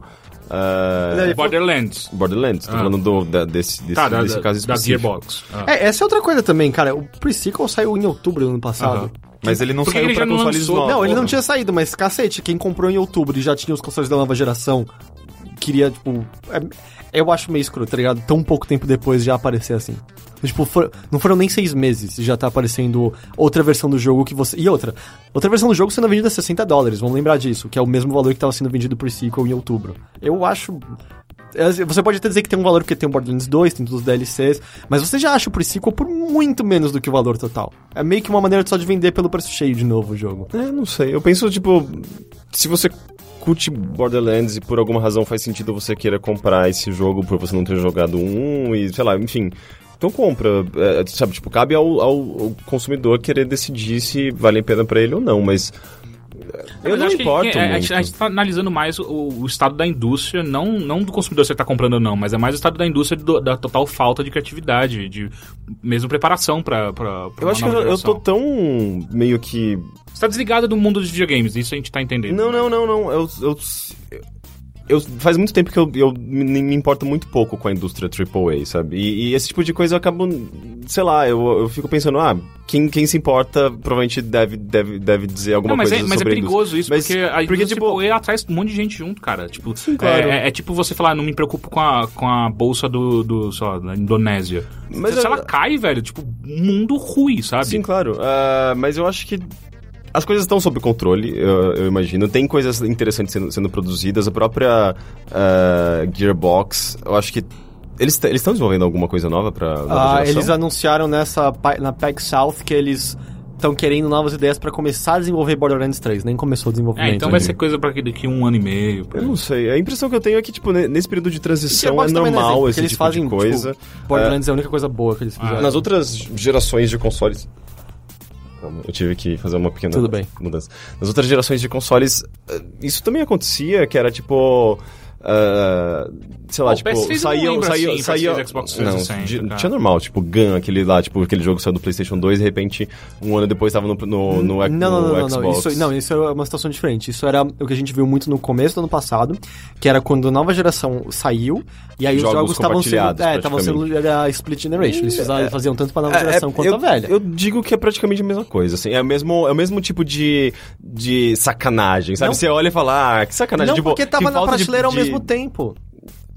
É diferente quando seis, nem seis meses depois você lança o jogo de novo por preço cheio. Então, tipo, quantas pessoas tinham um PlayStation 4 e um PlayStation 3 e compraram Borderlands em outubro porque era o único lugar que tinha pro sequel e teriam comprado no PlayStation 4 se, se tipo, tivesse disponível? Entendeu? É, é- Cara, sabe, eu não sei, eu acho esquisito. Você pode até dizer, não, a gente precisava desses meses a mais pra terminar o desenvolvimento. Pode ser verdade. Não deixa de ser uma decisão que me parece ser pensar no consumidor o menos possível, pensar só em tirar o máximo de dinheiro. Talvez, mas eu não sei, tipo, levando em consideração que jogos AAA são progressivamente mais caros e são empresas que elas. Eu acho que elas não estão se, se esforçando para buscar um meio termo ou abrir um pouco o leque de desenvolvimento e fazer coisas menores. Eh, assim como, tipo, a própria Ubisoft, parece que eu vi recentemente, ela vai lançar um jogo feito pela Reflections, do robozinho? do robozinho. Anunciou e o jogo É, já, tá, já saiu. daqui a duas, três É, semanas. e tipo, nin- não teve marketing nenhum, ninguém, ninguém ouvi- ouviu falar. E. Oh, eu quero. Eu quero saber mais sobre, sobre É, esse é jogo. um jogo sobre Eu- escalada vindo da É, eu, Ubisoft. eu, que- eu quero mais jogos assim. Eu É? quero. O quê? Um jogo de escalada da Ubisoft? Eu não quero. Eu vi o trailer, eu achei, achei super interessante. É, o som, achei- a música interessante, Eu eu, gostei do. Eu tô- eu vou- a gente vai olhar quando ele sair. É. Tentativas de você fazer. eh, até, até tornar a coisa um pouco mais equilibrada, fazendo essa- essas coisas menores pra talvez escoar um pouco pras coisas maiores, sabe? Enfim, eh, eu acho que se você tiver eh, jogos menores e jogos criativos, você. Tudo bem você ter essas, essas, essas, essas releituras, esses, esses relançamentos e novas, no- no- novas versões. Agora, se você só faz isso, é um problema, sabe? Mas eu acho que quem, quem tem que decidir se é um problema ou não é o consumidor. Ele que tá pagando esse dinheiro. Bom, próxima notícia e última notícia de hoje é que foi divulgado o trailer do filme do Dead Rising. Todo mundo aqui assistiu? Meu Deus, aquela porra parece muito ruim, Você mas assistiu? parece ser maravilhoso. O Rick não viu. É, então ele vai sair no, no Crackle direto, né? Não é um lançamento de salas de cinema. E, porra, parece legal, né? Parece... Então, ele parece ruim na medida certa. É, é, ele, ele, e ele parece não tá ten- tentando ser ruim de propósito forçado, assim. É meio. Ele tá tentando ser ruim da maneira como Dead Rising é um filme B na sua história Aham, e tal. aham. É, os seus exageros. E a gente já pôde ver as armas sendo montadas e exageradas. E eu achei legal que eles vão soltar direto pro Crackle e vai ficar é, free pra todo mundo, né? É de graça? Eu acho que é. É. Eu nunca usei Puta, é, Crackle na porque vida. Agora, agora, agora eu não sei, porque eu, se não me engano tem uma assinatura do Crackle. Tem, a- tem a parte é, free dele e tem uma parte de assinante. É, eu nunca, vi, eu nunca usei Crackle na vida, então. Eu usei pra assistir o Comedians Getting Coffee. uh, Em Cars Getting Car- Coffee. Em Cars Getting Coffee, é. Porque lá era de graça. E era deles também, a produção deles. Mas é, eu fiquei surpreso, assim, porque quando apareceu uh, o trailer, eu falei, peraí, nossa, eu nem sabia que estavam fazendo isso, eu entendi, é uma produção menor, mas parece ser uma produção menor que Eu não sei, tá seguindo meio com a mentalidade correta pelo que a gente pode ver no trailer. Eu adorei muito a parte de ter o político na televisão em que. Não é o político, é o Frank West. Não, não, na televisão não. É o Frank West. Cara, de cabelo branco e terno, não é o Frank West. Ele não tá de cabelo branco? Não, é um político na televisão, não é o Frank West aquele, cara. Não é o, o cara que tá sentado com a repórter? É, não é o Frank West aquilo. É aquele. Não, cara. I, I fucking swear it. Não é, não tem nada a ver com o Frank West Eu aquilo. te juro que aquele cara é o Frank West. Tem nada a ver. Você quer saber por que, que eu Frank sei West disso? não é o protagonista lá, o Do que aparece primeiro, logo. é. Não, Sim. mas o que aparece logo no é, começo ele é um, do trailer. aparece no começo do trailer um Não. fotógrafo com uma. É, é ele, Frank Aquele é o West. Frank West. Não é. Quem que não, é, é então? não é porque eu fiz a porra da nota e eu vi quem são os atores. Quem que é, então? É, é o cara que tá na porra do, do, do, do, do- Cara, do não faz jornal. sentido, porque você falou que o protagonista era o Chuck Green. Mas o cara que aparece no começo não é o Chuck Green. Não tem Não, o o Chuck Chuck Green Green. é um outro cara. Então, e aquele no começo tem que ser o Frank West. Porque o Frank West não é o foco. Eu vou procurar aqui, peraí. Vai. Tá? Eu vou falar alguma coisa. Aquele cara é o Frank West, cara. Não, mas. O pouco que. Os, os 15 segundos que eu vi do trailer, eu tinha certeza que era o Frank West. pois é, eu olhei e achei que aquele político era só um vilão qualquer, não. Gonna see it. Ou eu posso estar completamente errado. peraí. Agora... Ok, o Teixeira tava certo. Deixa e eu ver a foto. E eu agora gosto já menos desse filme, porque não, é, não tem nada a ver com o Frank West, esse cara. Eu, eu, eu fiz a nota, eu sabia o que eu Eu falando. jurava porra. que era um. Ou melhor, o IMDB já errou outras vezes, mas a gente tá se baseando em IMDB. Ah, não, não, mas le- lembra um, um tiquinho. Que? Frank Não, tem nada a ver. No trailer, esse cara é só um cuzão apresentando num Yeah. jornal da Não, ele televisão. não tá apresentando, ele, ele é Sendo que convidado. eu não consigo entender isso. No começo do trailer tem um cara de cabelo preto com uma máquina fotográfica indo cobrir um furo jornalístico. É a porra, tinha que ser a porra do Frank West. Sei, cara. Eu só sei que o Frank West é o cara Ok. que você é, É. tá xingando. Eu vou. Pode ser, eu vou torcer porque o IMDB esteja errado, porque, cara. sério, não, isso tá errado, isso tá muito errado. E aí o Chuck, o Chuck Green é o... É, não aparece no IMDB quem é o Chuck Green. Caralho, mano, é o maluco que aparece depois. Ah, tá, não, é que no cast é o cara... não tá aparecendo. É, então, é o cara que aparece com uma arma montada lá. É, ele é o ex-jardineiro do Desperate Housewives e aparece alguma outra Eu coisa. já tô menos animado pra esse filme, porque É. olha o que eles fizeram com o Frank West. É. Meu Deus, não! Ah! Porque, tanto que no final desse trailer, ele fala... Peraí, deixa eu só entender, sou- eu sou a única pessoa aqui que já viu um zumbi de frente, né? E eles falam, ah, yeah, sim, você já viu porque você já teve num apocalipse zumbi. E essas pessoas não. Aquele, aquele cara não é o Frank West. Ah. Sabe quem seria um bom Frank West? Ah, como é o nome dele? O irmão do Bill no Kill Bill. O... Ah, sim, sim, como é o sim. nome dele? Sim, O- sim. Sei lá, mas sim. É Ah, o cara aquele- que é o filho da puta ah, ah, que dá o tiro na... Na, na, na, na, na protagonista. Protagonista. Eu queria muito lembrar, eu gosto muito desse ator, mas não lembro o nome dele. Ele seria um bom. um Ele é, bom- é um, bom- ele é um puta ator de filme B, né? Ele é um puta ator que parece que nunca consegue grandes Não, papéis. ele não parece ser um bom Ah, eu acho que ele é um ator. ator É? muito bom. Porque muito, eu acho que a muito única coisa boa que ele fez na vida dele foi que o Bill. bom. Não, ele tinha um seriado que era mó legal que passava na televisão. E Qual? todas as vezes que eu vejo ele em pontas, eu acho ele muito, muito bom. É? Muito, muito bom. Poxa, eu não vou lembrar agora o nome dele e não dá pra pesquisar agora. Ele tem cara de, ser- de ter sido muito galã quando jovem. Não dá tempo de pesquisar agora, mas eu acho que ele ia ser um bom Frank West. Ah, então dito isso, a gente vai para as nossas perguntas. Lembrando que você, se você quiser nos enviar alguma coisa, você pode mandar para o mothership@overloader.com.br. A partir dessa semana eu tô matando oficialmente o AskFM que, é, que a gente usava, porque aquilo lá é um antro pra merda. É, do tipo, toda semana na real já sei lá, quatro de cinco perguntas que eu pego são do e-mail, porque praticamente só tem besteira no AskFM, e o, a, a capa da anonimidade faz com que as pessoas sejam imbecis. Vocês não têm noção quanta pergunta imbecil ou ataque idiota eu apago toda semana. Então foda-se, eu não vou mais olhar aquilo, e a partir de agora é só e-mail. Eu sei que algumas pessoas queriam mandar mantendo anonimato. A bem da verdade é que as perguntas mais, vamos dizer, entre aspas, pesadas têm chegado por e-mail. Eu, de qualquer jeito, nunca divulgo o nome, nem decoro o nome de quem tá mandando, então seu anonimato continua sendo guardado. No bilheteria tudo funciona aí. No bilheteria faz o que Porque vocês são muito legais no bilheteria É. no, no, nessa Mas no Mothership, a partir de agora, é só mothership.overloader.com.br.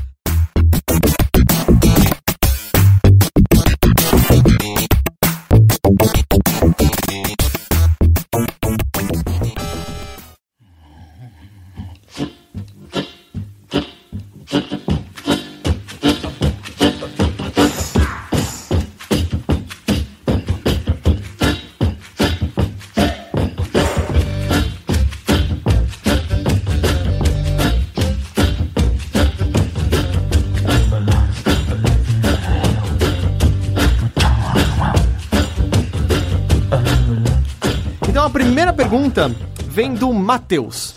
Olá, caros Overload. Overlords yo- do Overloader. Me chamo Matheus e após muito tempo ouvindo vocês, ah, resolvi mandar meu primeiro e-mail. Queria parabenizá-los pelo trabalho com o site e todo o conteúdo. A minha dúvida é a seguinte: eu lembro de jogar um jogo na casa de um colega, com quem não tenho mais contato, que era de PlayStation 2 e era um plataforma 3D.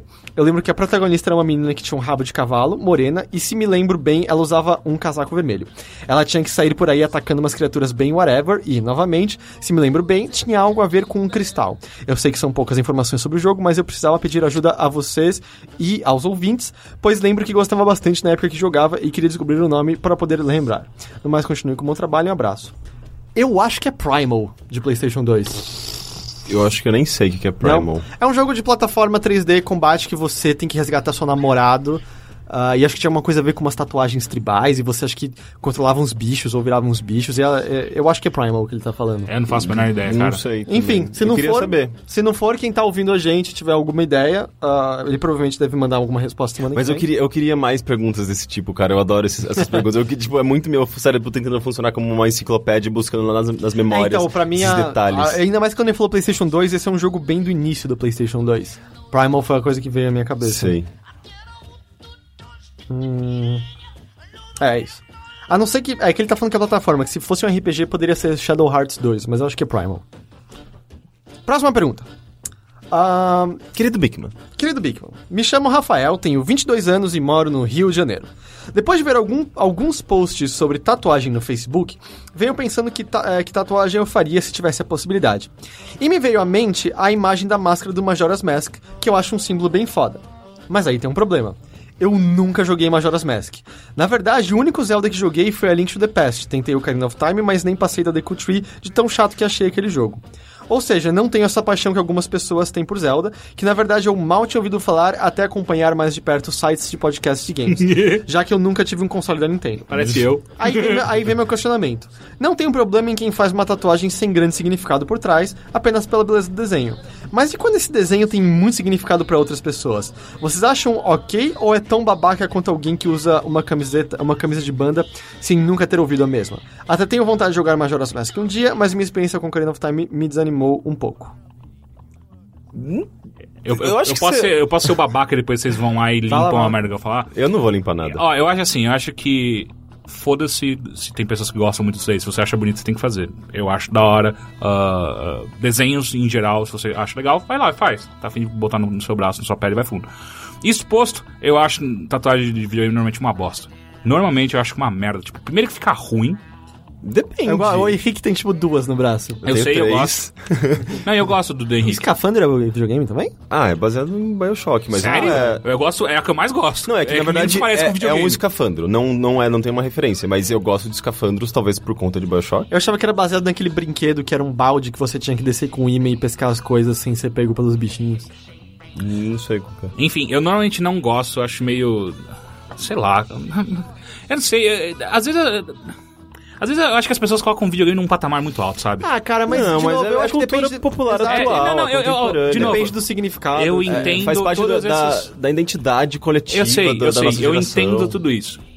Mas algo dentro de mim não me deixa aceitar numa nice. Tipo assim, ah não, que legal que você tatuou a Triforce na, na, na sua testa. Eu, eu- eu nunca vou achar tão legal. Tipo, e eu, eu, eu normalmente prefiro desenhos originais, eu acho mais legal. Tipo, você vai lá, ou você fez, ou pediu pro amigo seu fazer pra você um desenho só seu. Uma, até mesmo uma representação diferente, eu acho mais interessante. Ah, eu só acho que assim, você. é, cara, eu acho boa você desenhar o negócio que você acha esteticamente bonito. Eu só acho que tem que estar preparado pra algo. Os babacas que vão te encher o saco sim. quando perguntarem, ah, então você gosta de Majora's Mask? E se você não mentir disser nunca joguei, eles vão te encher o saco por você ter tatuado e não jogar. Ah, mas manda tomar no cu também. Exato, é Foda-se, exato. eu Eu faço só tô quiser. dizendo, só tô dizendo que babacas vão encher o saco, porque babacas serão babacas. Eu só diria uma coisa. Ainda mais que agora tá saindo pro 3DS. Joga, vai que você odeia o jogo. E aí quebra o desenho pra que é, você. tipo, a ima- vamos dizer, o significado da beleza perdido. É uma possibilidade, eu É. achava que, sabe, pelo menos por isso valeria a pena. Porque vamos falar assim, porra, tatuagem vai ser o resto da sua vida, viu? A não Pois ser é. que você tenha que era um processo Laser bem e dolorido, tal. dolorido de laser. Mas tal. vai que você acha horroroso, vai que você nossa, Dololaser. Dolo- Dolo- Doloraser. e tal. Eu, eu acho que essa seria, o- pra mim essa é a maior, é a maior, ah, porém, assim, de pode ser que ele, não é que ele não só, pode ser que ele mais do que não significar nada, passe a significar algo negativo pra você. então. Ah, mas só, de- deixa eu só fazer uma, uma, uma amenização aqui do que eu falei agora sobre tatuagem de games. Eu não gosto de tatuagem de nada, tipo, de banda, de, de, de filme. Eu acho tudo meio babaca sempre. É, não, não sei, eu não consigo gostar tanto de alguma coisa pra botar o resto da minha vida no meu corpo. Eu, eu prefiro fazer uma coisa original minha. Então, a minha treta não é só com videogame. Rick? Já falei. Tá bom. Próxima pergunta vem do Cláudio Gaspari. Olá, amigos. Sou daltônico. Como vocês devem saber, pessoas na minha situação têm dificuldades de, de identificar certas cores. Isso sempre foi um problema para mim, e em especial em jogos. Sempre que surge um puzzle que envolve cores, por mais simples que seja, gera uma dificuldade extra. Desde criança passo por isso e eventualmente preciso de ajuda de uma pessoa com visão normal para resolvê-los. Sem ajuda, resolvo na sorte. Em jogos de futebol, se as camisas do time adversários sejam, por exemplo, um amarelo e o outro verde, eu frequentemente entrego a bola pro inimigo. Jogos tipo. Aí é o amiguinho, filho da puta, correndo do lado. Toca pra mim, toca pra mim. Eu gosto da ideia do inimigo, é tipo, Hitler tá no campo, pega a bola! Ah, Mas eu sou daltônico, eu pe- eu pensei que ele é o O Nixon. bigode era amarelo. Jogos tipo Puyo Puyo ou Candy Crush preciso me ater a detalhes das peças e nunca nas cores. Existem alguns, é, por exemplo, Bejeweled faz isso bastante bem, que as peças além de Ah. cores são formatos específicos, né? Existem alguns poucos jogos que se preocupam com isso. Por exemplo, Battlefield 4 possui uma configuração bem detalhada para mudar as cores das identificações, inclusive para tipos de daltonismos diferentes. Ah, isso isso acho me foda. ajuda a não ficar atirando constantemente em meus aliados. Vocês conhecem alguma outra deficiência que gera preocupação aos produtores de jogos que os façam adaptá-los? Fora a cegueira. Sei que existem jogos para esse público também. Grande abraço, continue com o bom trabalho. Uma coisa engraçada, ninguém aqui é daltônico, né? Não. Não. É, uma coisa engraçada que eu ouço de amigos daltônicos é que vários dos jogos que às vezes possuem opções no menu de Daltonismo. modo daltônico ah, são uma merda, não funcionam de verdade. É, Eu acho que por conta desses três, três eh, diferentes graus de que são daltonismo. quatro. daltonismo Quatro? tal. Acho que são quatro. Eu vi outro dia uma imagem falando assim: esses aqui são os quatro tipos de daltonismo. É, eu tinha visto do Power Rangers, como os Ah, é, daltônicos. ah, é, é, os eu, eu contei Rangers. como a quarta, quarta normal. Ah, normal, ah, então são três. São três, é. É. Eu, fi- eu fiz todos aqueles testezinhos de ver qual número está vendo o negócio, eu não tenho nada de daltonismo. é. Eu também não. Mas. Mas é engraçado, tipo, pensar especialmente em jogos quando tem dois ícones, uma navezinha verde e outra vermelha. Como é que você não se toca disso? Porque daltonismo afeta uma bela parcela da população, especialmente masculina, né? E... Mas eu não, eu não sei se tem alguma outra deficiência fora cegueira em si. Eu acho mesmo. que, que falta alguma, alguma solução pra surdez, porque você pode colocar legenda, só que são- não são todos os jogos que são captions, né?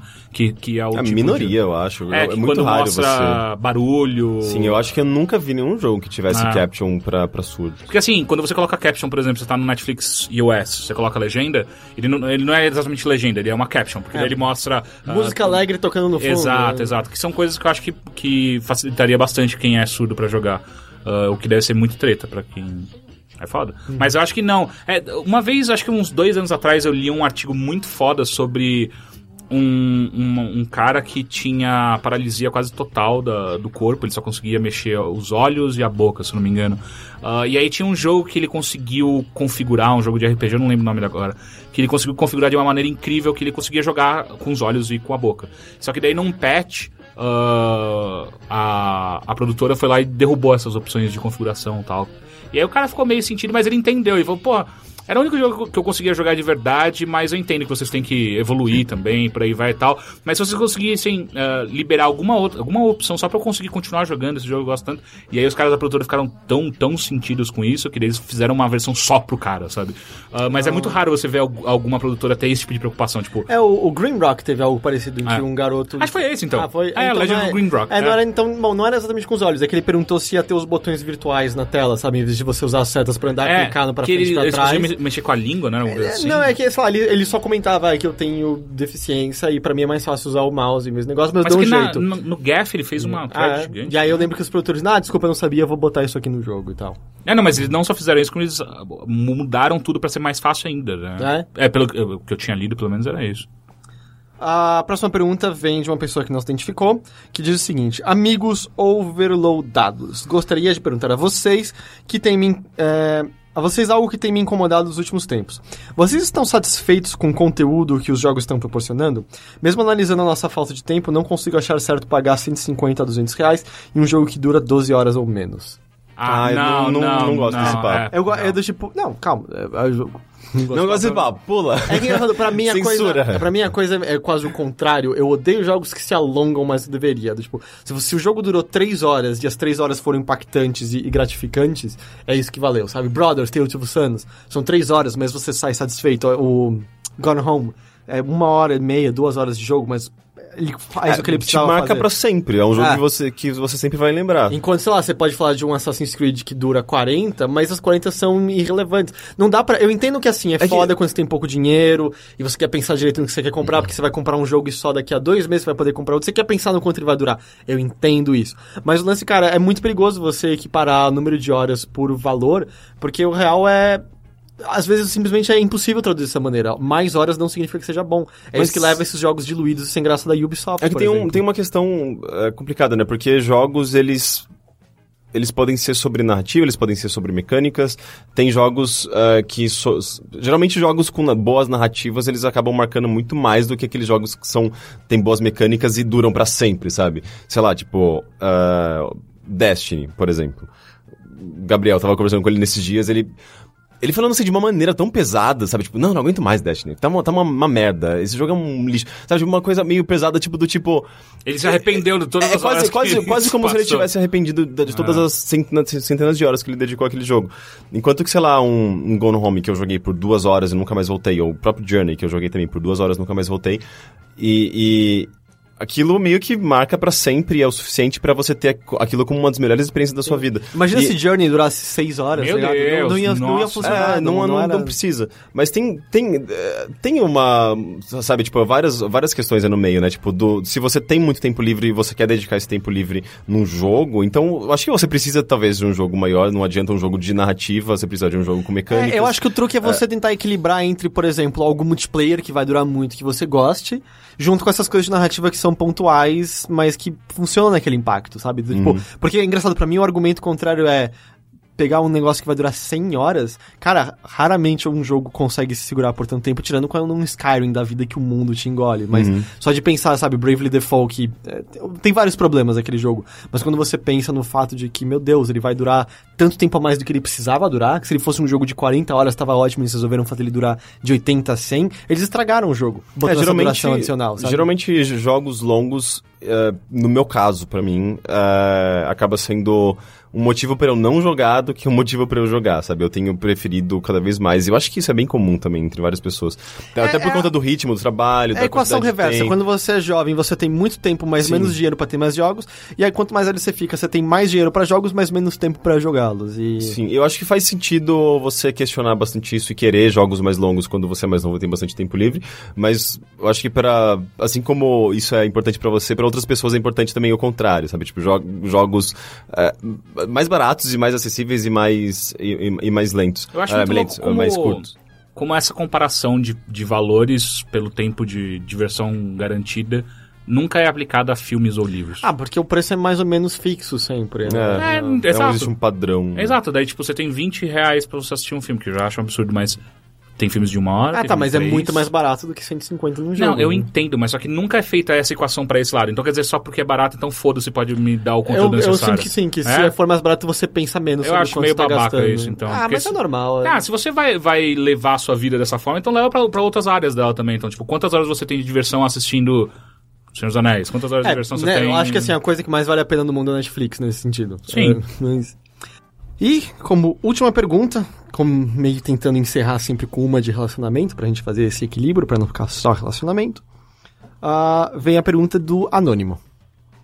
Olá, Overloaders.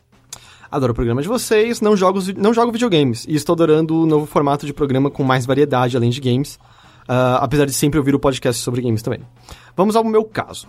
Eu poderia contar a história sobre como foi estranho e novo descobrir isso, mas acho que quem sabe como é já sabe, e quem não sabe não conseguiria entender a experiência apenas pela narrativa. Então vou resumir dessa forma: gosto de travestis. Me sinto extremamente excitado por travestis, desde o começo da adolescência. Ah, já estou beirando os 30 anos, então há um bom tempo tenho consciência desse meu fetiche. Não me vejo atraído de forma alguma por figuras masculinas ou masculinizadas, mesmo que levemente, o que me faz perguntar qual a classificação de bissexualidade em que eu me encaixo, mas isso pouco importa. Sim, já tive relações sexuais com travestis, infelizmente só com garotas de programa. Nunca me envolvi com uma travesti no questão sentimental, até porque não conheço nenhuma pessoalmente. Gosto das travestis de aparência feminina, mas as com estética de mulher fruta, seguido das mais delicadas. Eu não sei exatamente o que isso significa. Acho que as mulheres frutas é, são aquelas é, bomba, bombadas, não, mas Bundudas, é, hein? bundudas. é. Ah, mas para deixar, deixar claro, sim, creio que o principal, sem dúvida, é o brinquedo, do qual costumo não ter problemas em usufruir. Ah, claro que mais ninguém tem a menor ideia desse meu desejo, até porque eu nunca cogitei revelado. Atualmente tenho uma namorada, mulher mesmo, cromossomo XX. Ah, me sinto mal por namorar e me sentir atraído sexualmente por essas figuras, e volta e meia me pego desejando alguma que vejo por aí, e lembrando os bons tempos da solteirice dos quais usufruía dos serviços sexuais dessas profissionais. Minha namorada é religiosa e conservadora. Eu a amo e gostaria que houvesse uma forma de conciliar meus desejos. Porém, essa é uma possibilidade extremamente remota, principalmente pelo perfil de minha namorada e pelo que conheço dela os nossos dois anos de namoro, sendo ela um tanto quanto preconceituosa. Me pego pensando em casamento com ela, porém esse é um dos motivos que me deixam bem balançado a deixá-la a a deixá-la. Embora o mais provável é que eu me case com ela e constitua família. Ah, nesse cenário eu sofreria bastante, ao menos no quesito reprimir esse desejo, desejo sexual, que é, é o mais intenso. Vocês teriam alguma dica, conselho, ideias ou pensamentos para compartilhar comigo? Caralho, mano, você tá numa sinuca de bico. Ela não usaria uma cinta pinto, a esposa dele? Pelo que ele Então, fala do lance é. da, da, da, da- da- do- de ser conservadora e tal, e mais religiosa, me parece E assim- difícil. e não, mas assim, ainda quando- assim, mesmo assim, eu acho que... é, Não é o que ele quer. Não, é, peraí, peraí, peraí, mas rela- independente de, de religião, qualquer relacionamento envolve abertura e transparência nesse tipo de conversa, sabe? É, eu acho que ele deveria tentar conversar com ela, não nesse, nesse sentido, tipo... Do que eu gosto de logo de cara e, e- soltar essa informação que pode ser uma bomba pra ela, mas aos pouquinhos tentar ab- abrir essa porta, sabe? Porque é, se, ele, se, ele, se ele quer se casar com ela, e ele quer passar uma boa parte da vida dele com ela, isso vai ter que ser tratado de alguma forma. Ou ele vai ter que reprimir, vai ter que passar, tratar com te- terapeuta, sabe? Então, mas é que tem um pior. problema, porque uma cinta caralho não é o que satisfaz Não é cara. exatamente, não, não é o Então, assim, se ele quer também. casar com uma mulher, ele nunca mais vai ter o que ele quer. A, a, a não ser que ele, tipo, ou, ou abre o jogo com ela e tem um relacionamento aberto e consiga ah, se satisfazer sexualmente depois com, com travestis, Uhum. ou é, ele traia ela de fato o, o resto da vida. Porque o que ele gosta, ele não é o homem e nem a mulher, ele gosta da mulher com É, um pinto de homem. que é uma coisa muito específica. É. Então, o que eu me questiono é se isso, se esse desejo deles é é basicamente sexual, sabe? Se é só do sexo, porque até porque tipo foi isso que ele foi atrás, né? Ele foi de atrás de sexo quando ele Uhum. pagava as prostitutas. Não, mas me parece que ele, ele gostaria de até. Ele foi aberto à possibilidade de um- uma relação amorosa, é que ele nunca soube como. O acesso que ele teve a travestis foi só através de garotas de programa. Ah, o que torna mais difícil a situação. O, o, que, o que acontece, me parece assim. ah, você também se sente atraído a mulheres fisicamente, obviamente, porque você tá com sua esposa e parece que isso tá tudo saudável, mas você também se sente atraído a travestis. que na verdade, de certa forma, não deixam de ser, pelo menos, a, a- a figura ou a, a simulação da mulher, só que ele, com um pinto. Exato, ele, ele se sente atraído pelo feminino, porém Mas, também pelo órgão masculino. Me Exatamente. parece isso. É. Ah, e como ele falou, tanto faz, foda-se a classificação em que isso se encaixa, É. tanto faz, tanto fez. Mas, eu não sei, a problemática me parece que nenhum dos. Tipo, não há muito como uma só figura te suprir essas duas coisas. Me parece que a melhor seria Um um relacionamento aberto, sabe? Com, por exemplo. Não, mas, mas, me parece também que, tipo, é, ele, ele não... Ele não tem- sentiria falta de sexo com, tipo, vaginas É, eu, estando pelo- com travesti? Eu não sei, é porque acho que ele nunca teve É, nessa eu não situação. sei, é, não sei. Mas assim, pelo que ele falou, ele nunca teve um relacionamento amo- amoroso com travesti também. Então ele não sabe se ele ia curtir amorosamente. Então, ou ele. É, porque tem, um a questão também social, né? Tipo, de, da, Ah, de sim, aceitação, sim, de sim. família. É. É, bem, é, ser- é, é um negócio bem, bem- bem, É, envolve bem outras questões. Porque também. assim, a questão é que como ele parece que também se sente atraído por, ah, vamos dizer, mulheres cis, ah, Eu não acho que chega a ser nesse nível, mas a impressão que me dá é que algo tão desesperador quanto, por exemplo, um homem gay que não consegue se assumir diante da sociedade e acaba casando com uma mulher e tendo, constituindo família e tendo filhos, sem nunca poder ser o que ele é de verdade, sem nunca suprir um desejo que ele possui de verdade. Me parece que você também tem desejos por mulheres cis, mas você não tá suprindo todos os desejos que você tem. E eu acho importante pra caralho você suprir seus desejos É, sexuais. senão né? é, a repressão é sempre complicada. Ainda mais assim, você não né? tá cometendo um crime, sabe? É diferente, ah, o desejo sexual por uma criança. Aí, cara, sinto muito, você vai ter que se controlar de alguma forma e tal, mas você não tá cometendo nenhum crime, você, você não tá fazendo nada de errado. Só que me parece, é, tá ligado? Não vai atrair a sua namorada, talvez futura esposa, isso é escroto, mas ao mesmo tempo, Como você faz, como cara? você não tá fazendo uma coisa que você aparentemente gosta muito estando com ela. Então, às vezes, simplesmente, você pode, às vezes, ter um relacionamento com uma mulher cis que vai permitir você um relacionamento aberto em que você tem acesso a travestis e supra esse desejo sexual, mas, não sei, a impressão que dá pelo e-mail é que não com essa namorada agora, assim, é. E o, e o- problema é que eu acho que a. É, é- é- é bem provável que essa atração, aliás, essa repressão só piore o caso até a hora que quando você tiver com filhos e você vai estourar um dia. Você vai estar bêbado, você vai beber uma, uma breja, não precisa nem estar bêbado, vai beber uma breja que vai ser o suficiente pra você, tipo, ah, não, foda-se, agora que eu vou. É, assim que famílias inteiras É, são abandonadas, são, são desfeitas, né, de um dia para outro. É, é, eu acho que é um, é- é um caso bem, bem difícil que você precisa resolver antes de você casar. É, porque acho que depois vai ser uma É, ou fazer uma escolha consciente É. de, tipo, essa parte desse desejo não vai ser suprida É, só que mais. e- você tem que saber que, tudo bem, conscientemente você tá reprimindo essa porra, mas só que inconscientemente ele vai vazar de alguma outra forma. Tipo, você vai poder ter algum. Você pode ter algum tipo de problema psicológico, ou então, sei lá, cara. é, ou, ou você é uma pessoa incrível e não vai ter nada disso. Às vezes acho pra extravasar com pornografia É, talvez. e Mas acho que o- talvez o melhor jeito seria conversar com um psicólogo pra você ter. entender exatamente o, o que tá pegando. É que eu não sei, que a conversa Ah, com é- o psicólogo me parece denotar que existe alguma coisa errada, quando não, ele não, se não, sente não, atraído não, não, não, não é essa ideia. Não, não, não, Não, é essa de ideia. Seria, seria mais pra ele conversar pra ele. Porque o psicólogo pode ajudar com ele também, como ele tratar isso com a mulher dele. Como, às vezes, ele é é fazer uma, uma, uma análise de casal mesmo. Pra, tipo, faz primeiro com o psicólogo pra explicar qual é- o que, que tá pegando com você, pra depois, quando ele chegar junto com a mulher, o psicólogo ir pra esse lado. Ele guiar a conversa pra esse lado. Às vezes é uma, é uma boa. Mas eu, é, eu acho que tem que tratar essa porra antes de você casar, cara. E não vai ser fácil, porque, cara, gente- vamos dizer, travestis são vistos com muito preconceito, especialmente, vamos dizer, no universo heteronormativo, que é, existe, vamos dizer, até o olhar de preconceito de como se você não conseguisse admitir que você é gay, na verdade, né? Uma coisa assim, porque ou você, você gosta de pinto, então, na verdade, e tal. Então não vai ser fácil, vai ser bem difícil, na real, dela aceitar sim, isso. é. sim. Ainda mais ele tá pintando ela como uma religiosa, ah, mais um pouco cabeça fechada e tal. Desculpa. Você falou pintando. Pintando, eu pensei na mesma coisa. Eu achei bela luz de verbo. É, foi sem querer, mas foi bom. É, é uma religiosa, religiosa fervoro- fervorosa que talvez não tenha, não tenha uma cabeça tão aberta, cara. É, está numa sinuca, por isso que eu falei no começo, está numa sinuca de bico fudida, cara. Boa sorte. mas acho que você tem que conversar, cara. Ou, ou- é, você precisa, aliás, não é. Não sei se é necessariamente conversar, você precisa resolver isso. E aí, como você vai resolver isso, eu, eu acho que o melhor caminho é conversar. Só não se case antes de decidir, É, pelo é, menos pra é. você, sabe? Nem É. que você tome a decisão, ok. Nunca, vou segurar essa Nunca porra. mais irei tra- transar com um travesti, mas Sabendo tenha consciência que- disso, é. é, Tenha consciência disso antes de tomar esse passo, porque ah, depois aí da merda, da traição, e aí é uma bosta, tá ligado? Hum, Aí você fode a cabeça de várias pessoas, É, porque você, você não, você não reprime, não se reprime sexualmente, mas você acaba prejudicando outra pessoa e Porque você acaba treta, convivendo cara. com uma, uma culpa, O cara, talvez, o cara né? vai lá e trai a mulher dele com uma travesti. Eu, pelo menos me parece claro que a, a primeira coisa que a mulher faria é contar pro familiar. Não dele, mas pra dela. Que ia acabar vazando pro familiar dele. Cara, sério, a sua vida vai pro caralho, sabe? Tipo, calma. é, você precisa de calma e trocar É ideia. aquelas, assim, eu tenho amigos que é, tipo, total man-up, eles, é, eu curto travesti, foda-se, tipo... eles- Ah, não, não, sim, sim, eu tô falando se ele traísse, entendeu? Ah, tá, se traísse. Ia dar uma merda fodida, porque daí ia, a- o, o, o preconceito ia ser reforçado ainda com a traição, sabe? Tipo, ia ser tudo, tudo É que depende ruim. do meio, né? Tipo, tem meios que são bem mais ah, abertos a isso, mas se a, se, a, se a namorada dele já é mais conservadora, já indica que a família talvez seja Ah. também. Boa Bom, sorte. Mas é, não vai ser fácil, mas boa sorte.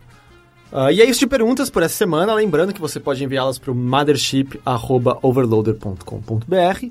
Ah, e a gente estará aqui de novo na semana que vem, como sempre. Ah, acho que semana que vem a gente traz um convidado novamente para o Mothership. A bilheteria anda tendo convidados regularmente. Acho que semana que vem a gente consegue alguém. Ah, mas não vou fazer promessa porque imprevistos acontecem. Sim.